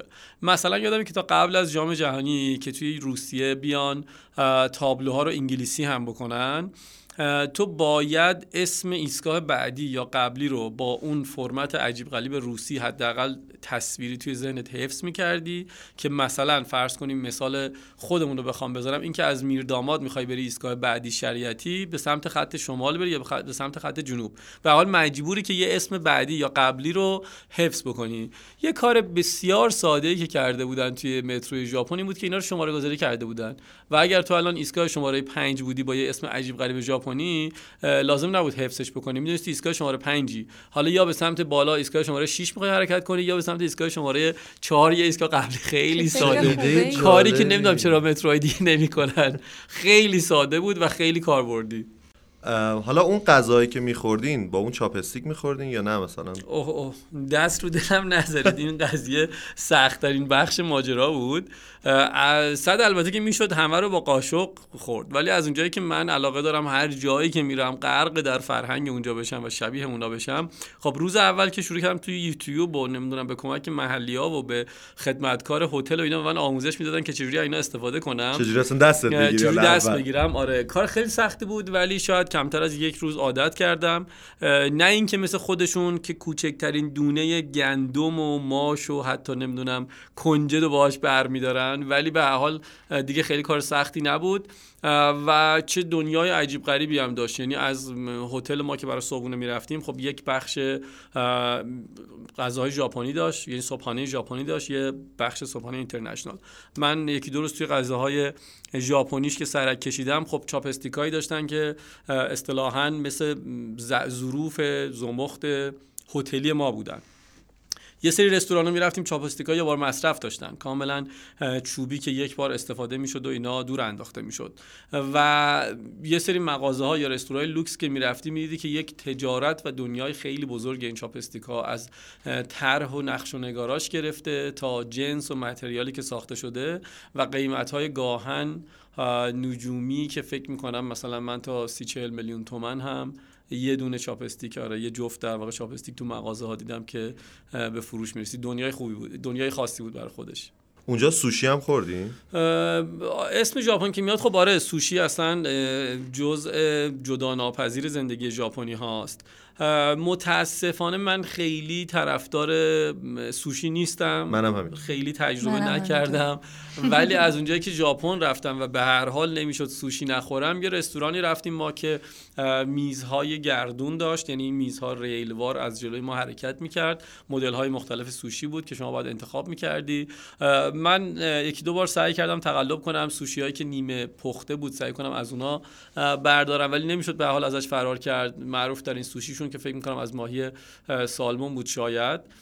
و با سس تند واسابی اگر اشتباه نکنم واسابی چیزی که اونجا دیدم یه چیزی شبیه تروب ماست یعنی یه گیاه اینجوری که ازش سس واسابی درست میشه.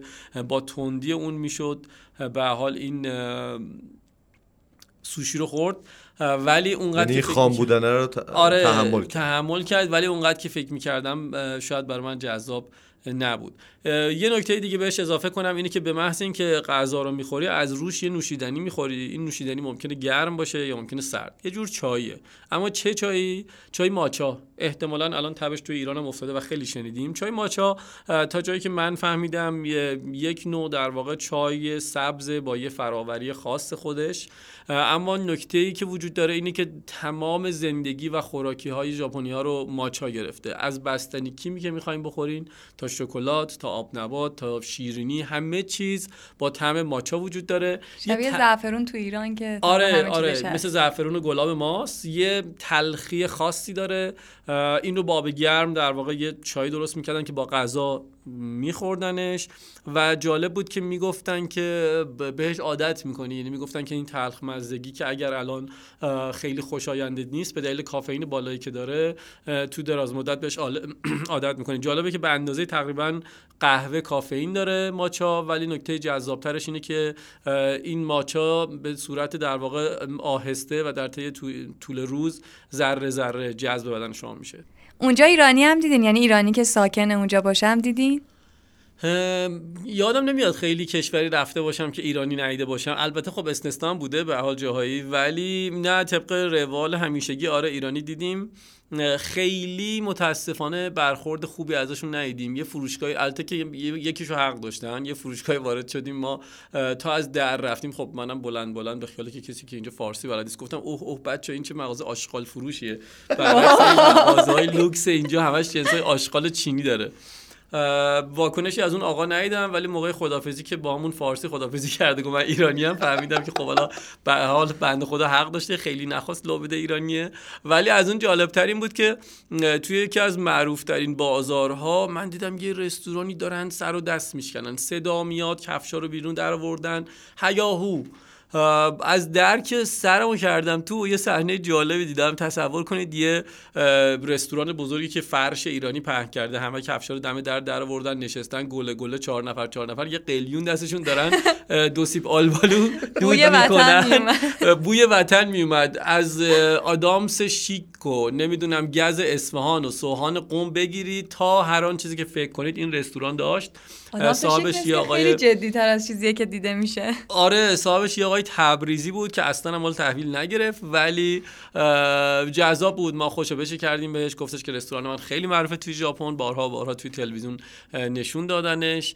و به هر حال حتی با اینکه شاید خیلی برخورد دوست داشتنی ندیدیم ولی دیدن به حال یه هموطن اونجا جذاب و دوست داشتنی. خود ژاپنیا برخوردشون نسبت به شما یا مثلا حالا ایرانیا چه جوری بود؟ من فکر می‌کنم اینقدر این آدم ها دوست داشتنی هن. اینقدر به دور از هر گونه شاید تبعیض نمی‌دونم شاید در واقع سلیقه های سیاسی یا هر چیزی که وجود داره هستن که بهترین شکل ممکن با ما برخورد می‌کردن مثال بخوام بهتون بذارم از سفارتش می‌تونید بگیرید تا تهش برید. خب خیلی متاسفانه به خاطر مدیاهایی که تو دنیا علیه ما ایرانی ها هست خیلی برخوردای ناجوان مردانه میشه. حداقل با من توریست که صرفا دارم سفر می‌کنم و واقعا عاشقانه فقط می‌خوام کشورها رو ببینم. و ویزا خب یه قول خیلی بزرگه برای ما. ژاپن واقعا ویزا رو سخت میده. اما نکته جذاب و دوست داشتنی اینه که برعکس تقریبا تمام سفارت ها که شما یه پولی میدی آیا بهت ویزا ندن یا بدن اون پولت به حال سوخت میشه و معمولا مبلغ خیلی زیادی هم هست. یه مبلغ بسیار ناچیزه. یادمه که در حد زیر 100 هزار تومن. و این پول رو زمانی می‌گیرن بازم میگم درست سخت می‌گیرن به شما. اما بعد اینکه شما تایید شدی برای ویزا میگن اوکی حالا شما تایید شدی و این پول رو پرداخت کن. و از همونجا با اینکه بازم میگم سخت می‌گیرن ولی حس خیلی خوبی میده به شما و وقتی وقتی که ویزا گرفتی دیگه از اینکه شما رو سوال جواب بکنن مثل خیلی از کشورهای حتی پرتی که من میرم توی آفریقا آفریقای شرق نمی‌دونم شرق آفریقا آمریکای جنوبی حتی با داشتن ویزا کلی سوال جواب میشی ولی بسیار بسیار مؤدبانه و با احترام ما برخورد کردن و هیچ گونه مشکلی نه در ورود به این کشور نه در حین سفر به این کشور که به حال ما مومشکی های چشم درشتی که از دید اونا با یه نژاد مختلف متفاوتی هستیم هیچ گونه بیادبی در واقع و یا شاید تبعیضی ندیدیم. آدمای درستی هن. آره. خب اینی که حالا تعریفی که شما از مردم ژاپن دارین و حالا این دیدگاهی که نسبت به بقیه دارن چقدر فکر می‌کنین که از اون مذهبشون نشأت می‌گیره؟ مذهبشون شینتو بود فکر می‌کنم. دو تا مذهب دارن. واقعا شاید جواب دادن به این سوال کار من نیست. من یک توریستی هم که صرفا به عنوان یه مشاهدهگر چند روز اینجا رو گشت می‌زنم و می‌بینم. اما چیزهایی که می‌دیدم چیزهایی که میشنیدم حس خوبی می‌داد. مذهب بودایی دارم و مذهب اصلی و اورجینال خودشون شینتوه. در واقع آین اصلی مردم ژاپن این سرزمین به قول خودشون آفتاب تابان شینتوه که بعدها از طریق حالا هند و چین و این در واقع قسمت ها بودیسم وارد این کشور میشه. شینتو و جالب بود تفاوت از همون ظاهر ظاهر اولیه نگاه اولیه می‌شد تفاوت این دوتا رو دید. یعنی شما وارد این معبد می‌شدید یه ساختمون پر از زلم زیمبو و شکلای مختلف و اشکال و مجسمه و نمی‌دونم حالا طلا و فلان و اینا دکور و اینا آویزون شده. یه نفر داره فلان کارو می‌کنه اون یکی داره فلان آین و اون یکی داره دستشو میشوره فلان فلان فلان. و این قسمت قسمت بودایی این معبد بود. سمت مقابل حیات رو که نگاه می‌کردید یه چارچوب مستطیل شکل چوبی ساده بود که یه داشت جلوش عبادت می‌کرد و اون قسمت در واقع شینتو شینتوی ماجرا یا قسمت کسایی که باور شینتو داشتن بود. خیلی منو کنجکاو کرد این قضیه که ببینم ماجرا از چه قراره. این همه تفاوت این همه ظاهر ساده در کنار این همه آراستگی عجیب و غریب از کجا نشد می‌گیره. و همشون هم کنار هم. و کنار هم. وقتی که یه پرسجویی کردم دیدم که خب آین شینتو باور اولیه این مردم بوده. در این آین که البته این مقدار شاید حالا حداقل درکش برای من سخت بود و همینطور الان توضیحش. ولی چیزی که من فهمیدم این بود که در این آین شینتو یه سری عناصر وجود داره یه سری فاکتور وجود داره نمی‌دونم اسمشو چی باید بذاریم که اسم اینها رو کامی می‌ذارن. حالا کامی چیه؟ کامی هر چیزی که در این دنیا بتونه به شما یه حس خوب بده یه حس هیجان انگیز بده بتونه حس شما رو در واقع برانگیزه یه کامیه. یه کوه می‌تونه یه کامی باشه یه درخت می‌تونه یه کامی باشه. یه بچه که لبخند می‌زنه و ناخودآگاه تمام وجود شما رو آرامش و حس خوب می‌گیره می‌تونه یه کامی باشه. معتقدن که توی دنیا هیچ چیزی وجود نداشته. یک کامی به وجود اومده اولین بار در دنیا و اون کامی سرمنشأ تمام هستیه. اون کامی از باور اونها ستاره شمالیه.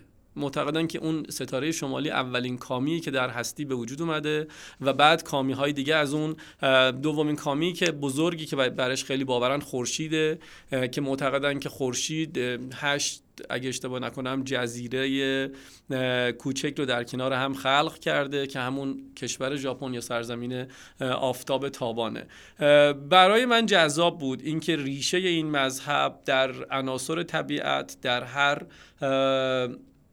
شاید مخلوقی یا در هر نمی‌دونم شیعی یا در هر چیزی که می‌تونه به شما حس خوب بده ریشه این مذهب در این در واقع مسائل وجود داشت. و به حال شاید الان که الانه این اخلاق این مردم این وجدان کاری یا هر چیزی که هست این ادب و احترام شاید به حال نمیشه انکار کرد که برمیگرده به این ریشه و این مذهبی که داشتن. برخلاف سفرهایی که من ازت سراغ داشتم همه سفرات بودو بودو در حال مثلا هماهنگی و برنامه‌ریزی برای اینکه مثلا اون هم سفرهایی که داشتی بهشون خوش بگذره و اینا این سفر یه مقدار فکر می‌کنم حالا خودت هم داشتی استراحت می‌کردی. حالا فرای این قضیه حالا جدای از این قضیه این دلتنگی برای اون مقصد برات اتفاق افتاد؟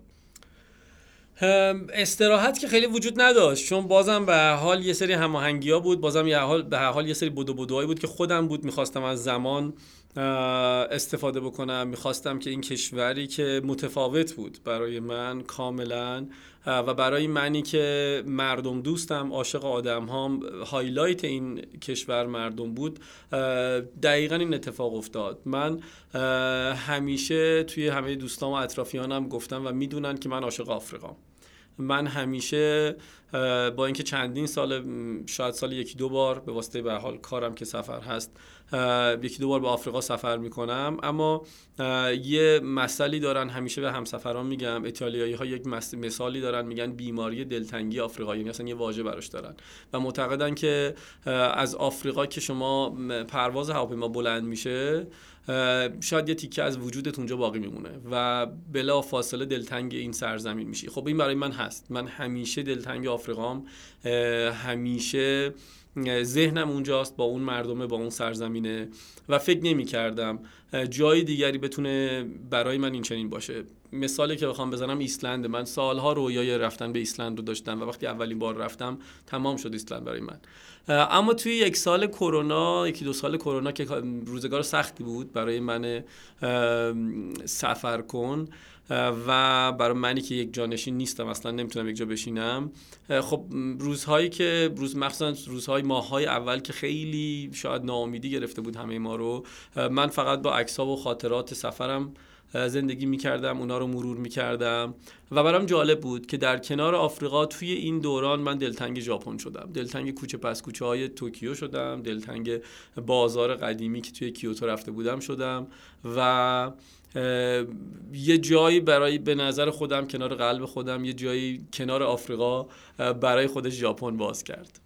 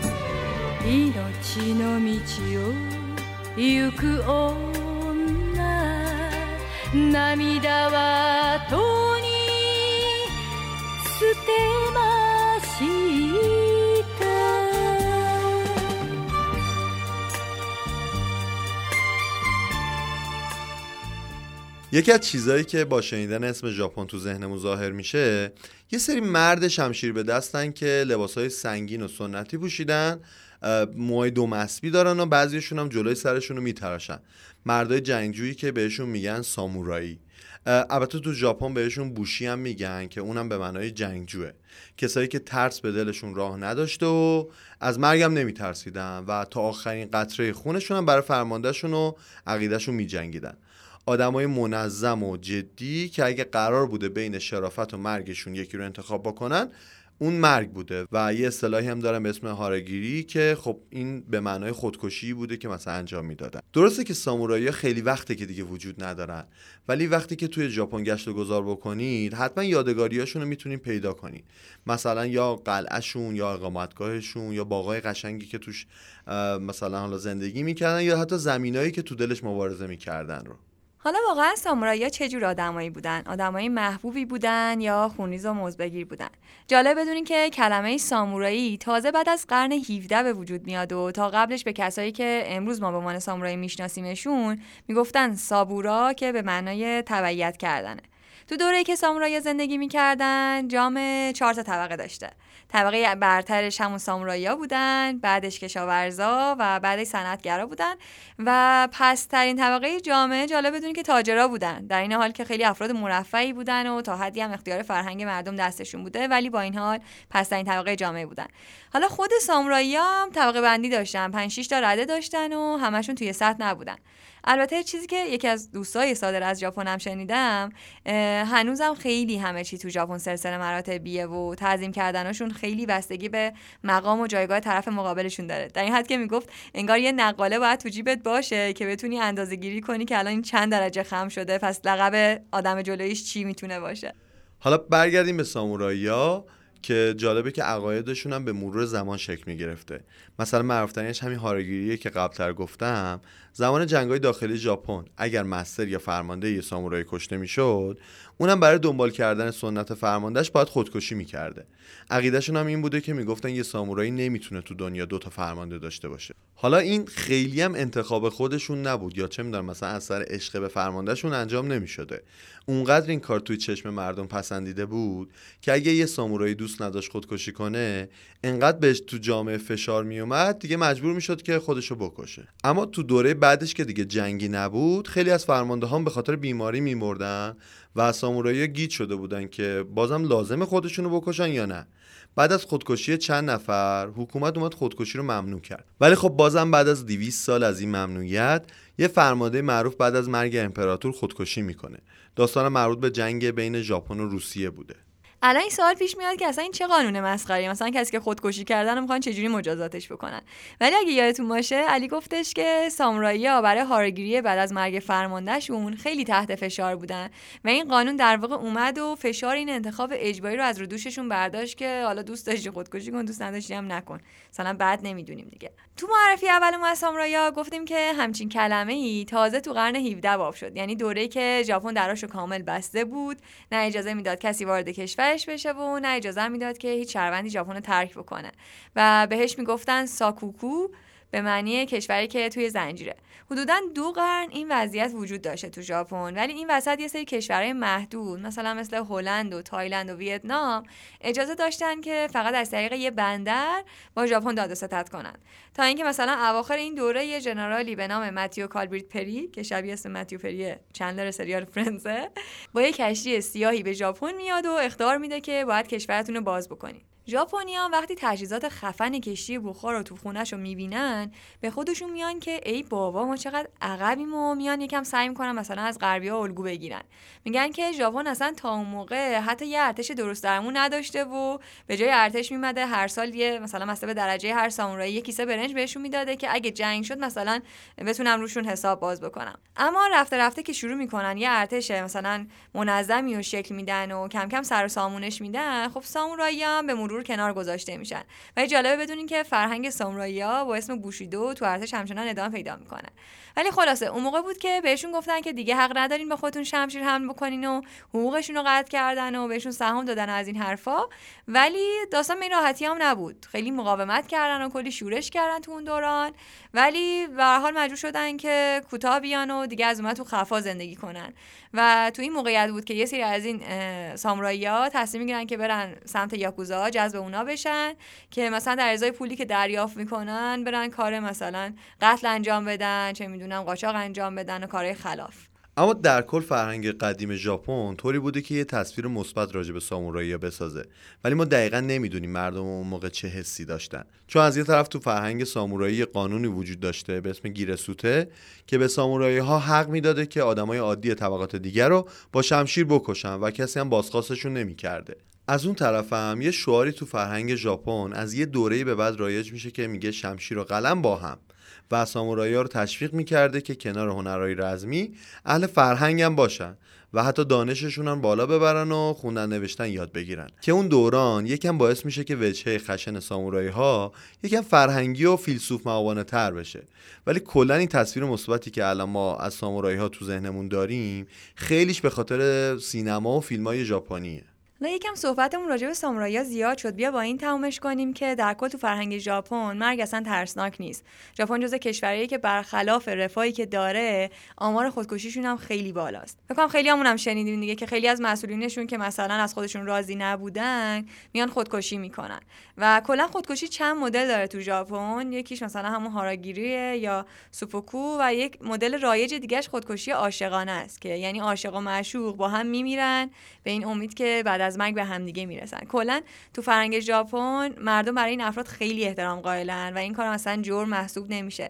ولی مثلا اگه خودتو بندازی جلوی قطار و باعث خسارت بشی از خانوادت انقدر خسارت می‌گیرن که تو قبل از خودکشی حتما بهش فکر بکنی. یه چیز عجیبی هم که من راجبش خوندم این بود که اصلا یه پارک جنگلی وجود یه جنگل در واقع پارک نیست. به نام جنگل خودکشی که آدم میرن اونجا خودکشی می‌کنن و خیلی اوکیه و اینا.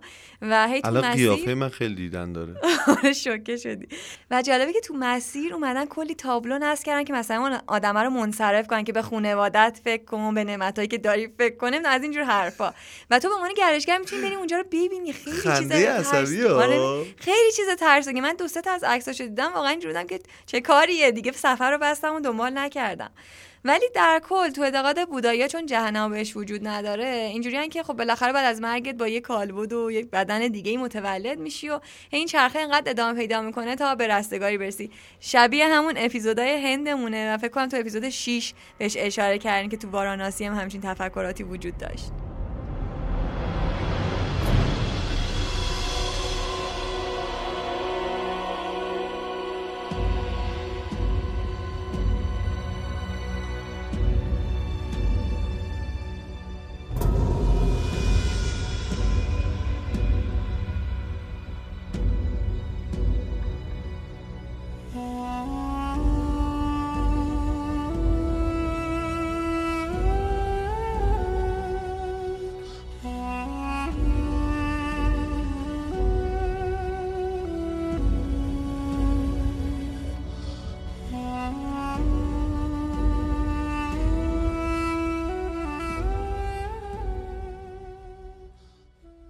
خب مثل همیشه تو آخرین آیتم هر اپیزود میریم سراغ معرفی فیلم.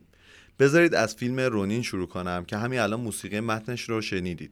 این فیلم مستقیما به ژاپن ربط نداره ولی فلسفه پشتش کاملا ساموراییه. داستان یه سری آدم حرفه‌ایه که بعد از جدا شدن از سازمانهای اطلاعاتی کشورشون الان هر کدوم برای خودشون کار می‌کنن. دقیقا مثل چلهف رونینی که بعد از کشته شدن فرماندهشون به کار خلاف کشته شدن و شروع کردن به دزدی. فیلم بعدی که می‌خوایم معرفی کنیم فیلم گستاک ساخته جیم جارموشه که داستان یه آدمکش حرفه‌ای آمریکایی به نام مستعار همین گستاگه که برای سازمانهای تبهکاری مأموریت انجام میده. و تو روند مأموریت‌هاش مدام از کتاب مرجع سامورایی ها به نام هاگاکوره کمک می‌گیره. اما جدیدترین مأموریتش مطابق نقشه تعیین شدهش پیش نمیره و از طرف گروه های مافیایی تحت تعقیب قرار می‌گیره. فیلم بعدی که من خودم خیلی دوستش دارم فیلم آخرین سامورایی ساخته ادوارد زویی که با بازی تام کروز که داستان یک کاپتان آمریکاییه که برای مقابله با سامورایی‌ها میره و به ارتش ژاپن کمک می‌کنه. ولی یه سری اتفاقا میفته که مجبور میشه با سامورایی مدتی رو زندگی بکنه و اینجوری کاملا با فرهنگشون هم آشنا میشه. دیگه بیشتر از این راجع به این فیلم توضیح نمیدم. حتما بریم ببینین. ولی نکته که خیلی این فیلم رو جذاب کرده به نظر من موسیقی فوق که هانسیمر و جف زانلی ساختن برای این فیلم. شاهکاره دیگه همین. نمیشه که بریم سراغ ژاپن ولی اصلا اشاره به انیمه ها نکنیم. اصلا ما خیلی دلمون می‌خواست که یه آیتم جداگونه داشته باشیم ولی دیگه خیلی طولانی می‌شد اپیزودمون. اما بذارین اینجا بهتون دوتا از انیمه های محبوبم معرفی کنم که هر جفتشون ساخته میازاکی از های انیمیشن سازی ژاپنه که اتفاقا یه موزه جالبی هم داره به نام استودیو جیبلی. که می‌تونین برین و اصلا ازش بازدید بکنین. می‌خوام بهتون انیمه Spirited Away و Howl's Moving Castle رو معرفی کنم که حتی منی که عشق انیمه نیستم و انیمه نمی‌بینم زیاد رو خیلی مجذوب خودش کرد. کلا داستانا و انیمه های میازاکی خیلی رویاگونن و تخیلای عجیب و غریبی داره که میخکوبتون می‌کنه پای صفحه مانیتور. حالا اگه بخوایم به سینمای ژاپن هم بپردازیم یعنی به سینمای خود ژاپن بپردازیم. اولین اسمی که به ذهن همه میاد آکیرو کوروساوا کارگردان مشهور و معروف ژاپنیه که چند تا فیلم خیلی معروف هم داره که تو ایران هم خیلی طرفدار داره.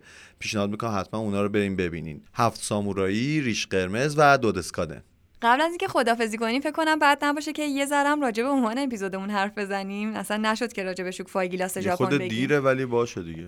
آره خیلی کوتاه هم باید بگیم. این که این کلا تاریخچه جشنهای شکوفاهای گیلاس ژاپن قدمت هزار ساله داره و به دورانی برمیگرده که این یه جشن شاهانه بوده که اشراف زاده و نجیب زاده ها میشستن و این شکوفاهای گیلاس رو تو بهار نگاه می‌کردن و هایکو مینوشتن. ولی الان یه جشن مردمیه و میگن این نگاه پشتشه که بدونیم هر زیبایی کوتاه و دووم نمیاره. و حتی ژاپنیا یه جمله معروف دارن اگه درست بگم مونونو آهاره آواره آهاره یه هم چیزیه که مطمئن نیستم درست خونده باشمش. ولی معنیش اینه که هیچی صحبت باقی نمیمونه و این یکی از جمله‌های معروفه که خیلی ها رو بدنشون تتو میکننش.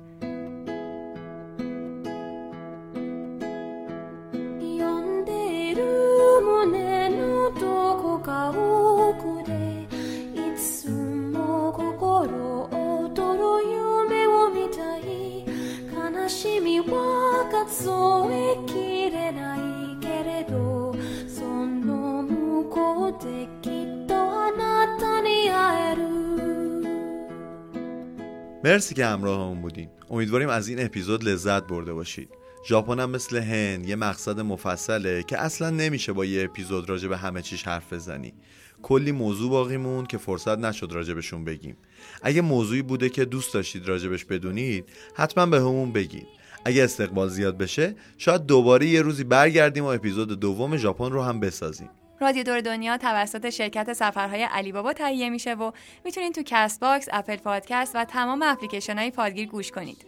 یادتون نره هر جایی که گوش می‌کنید هم subscribe کنید و هم برای حمایت از ما تو اینستاگرام و توییتر ما رو به دوستاتون معرفی کنید. پیشنهاد می‌کنیم اینستاگرام علی بابا رو هم دنبال کنید تا ویدیوهای هر اپیزود رو ببینید و با مهمونامون بیشتر آشنا بشید. در آخر اینکه متن کامل اپیزود عکس هر چیزی که راجع بهش صحبت کردیم و اسم آهنگهایی که ازشون استفاده کردیم رو می‌تونید تو پست اختصاصی اپیزود 10 در مجله علی بابا پیدا کنید کافیه تو گوگل search کنید مجله علی بابا و روی اولین نتیجه کلیک کنید مراقب خودتون باشین خدافظ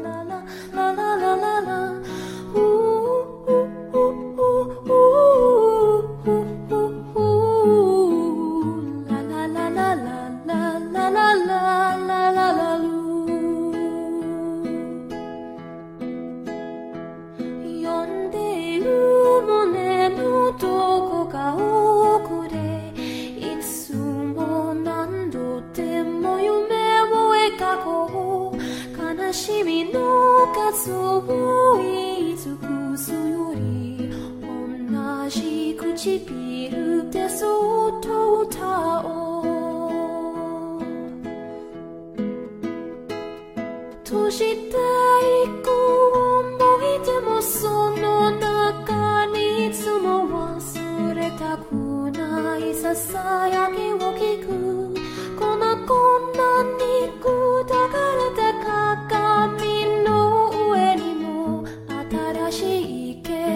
景色が映される。始まりの朝の静かな窓ゼロになるから満たされてゆけ。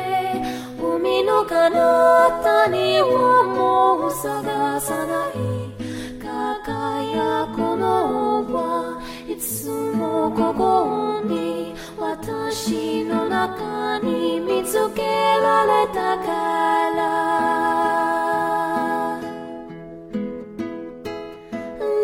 「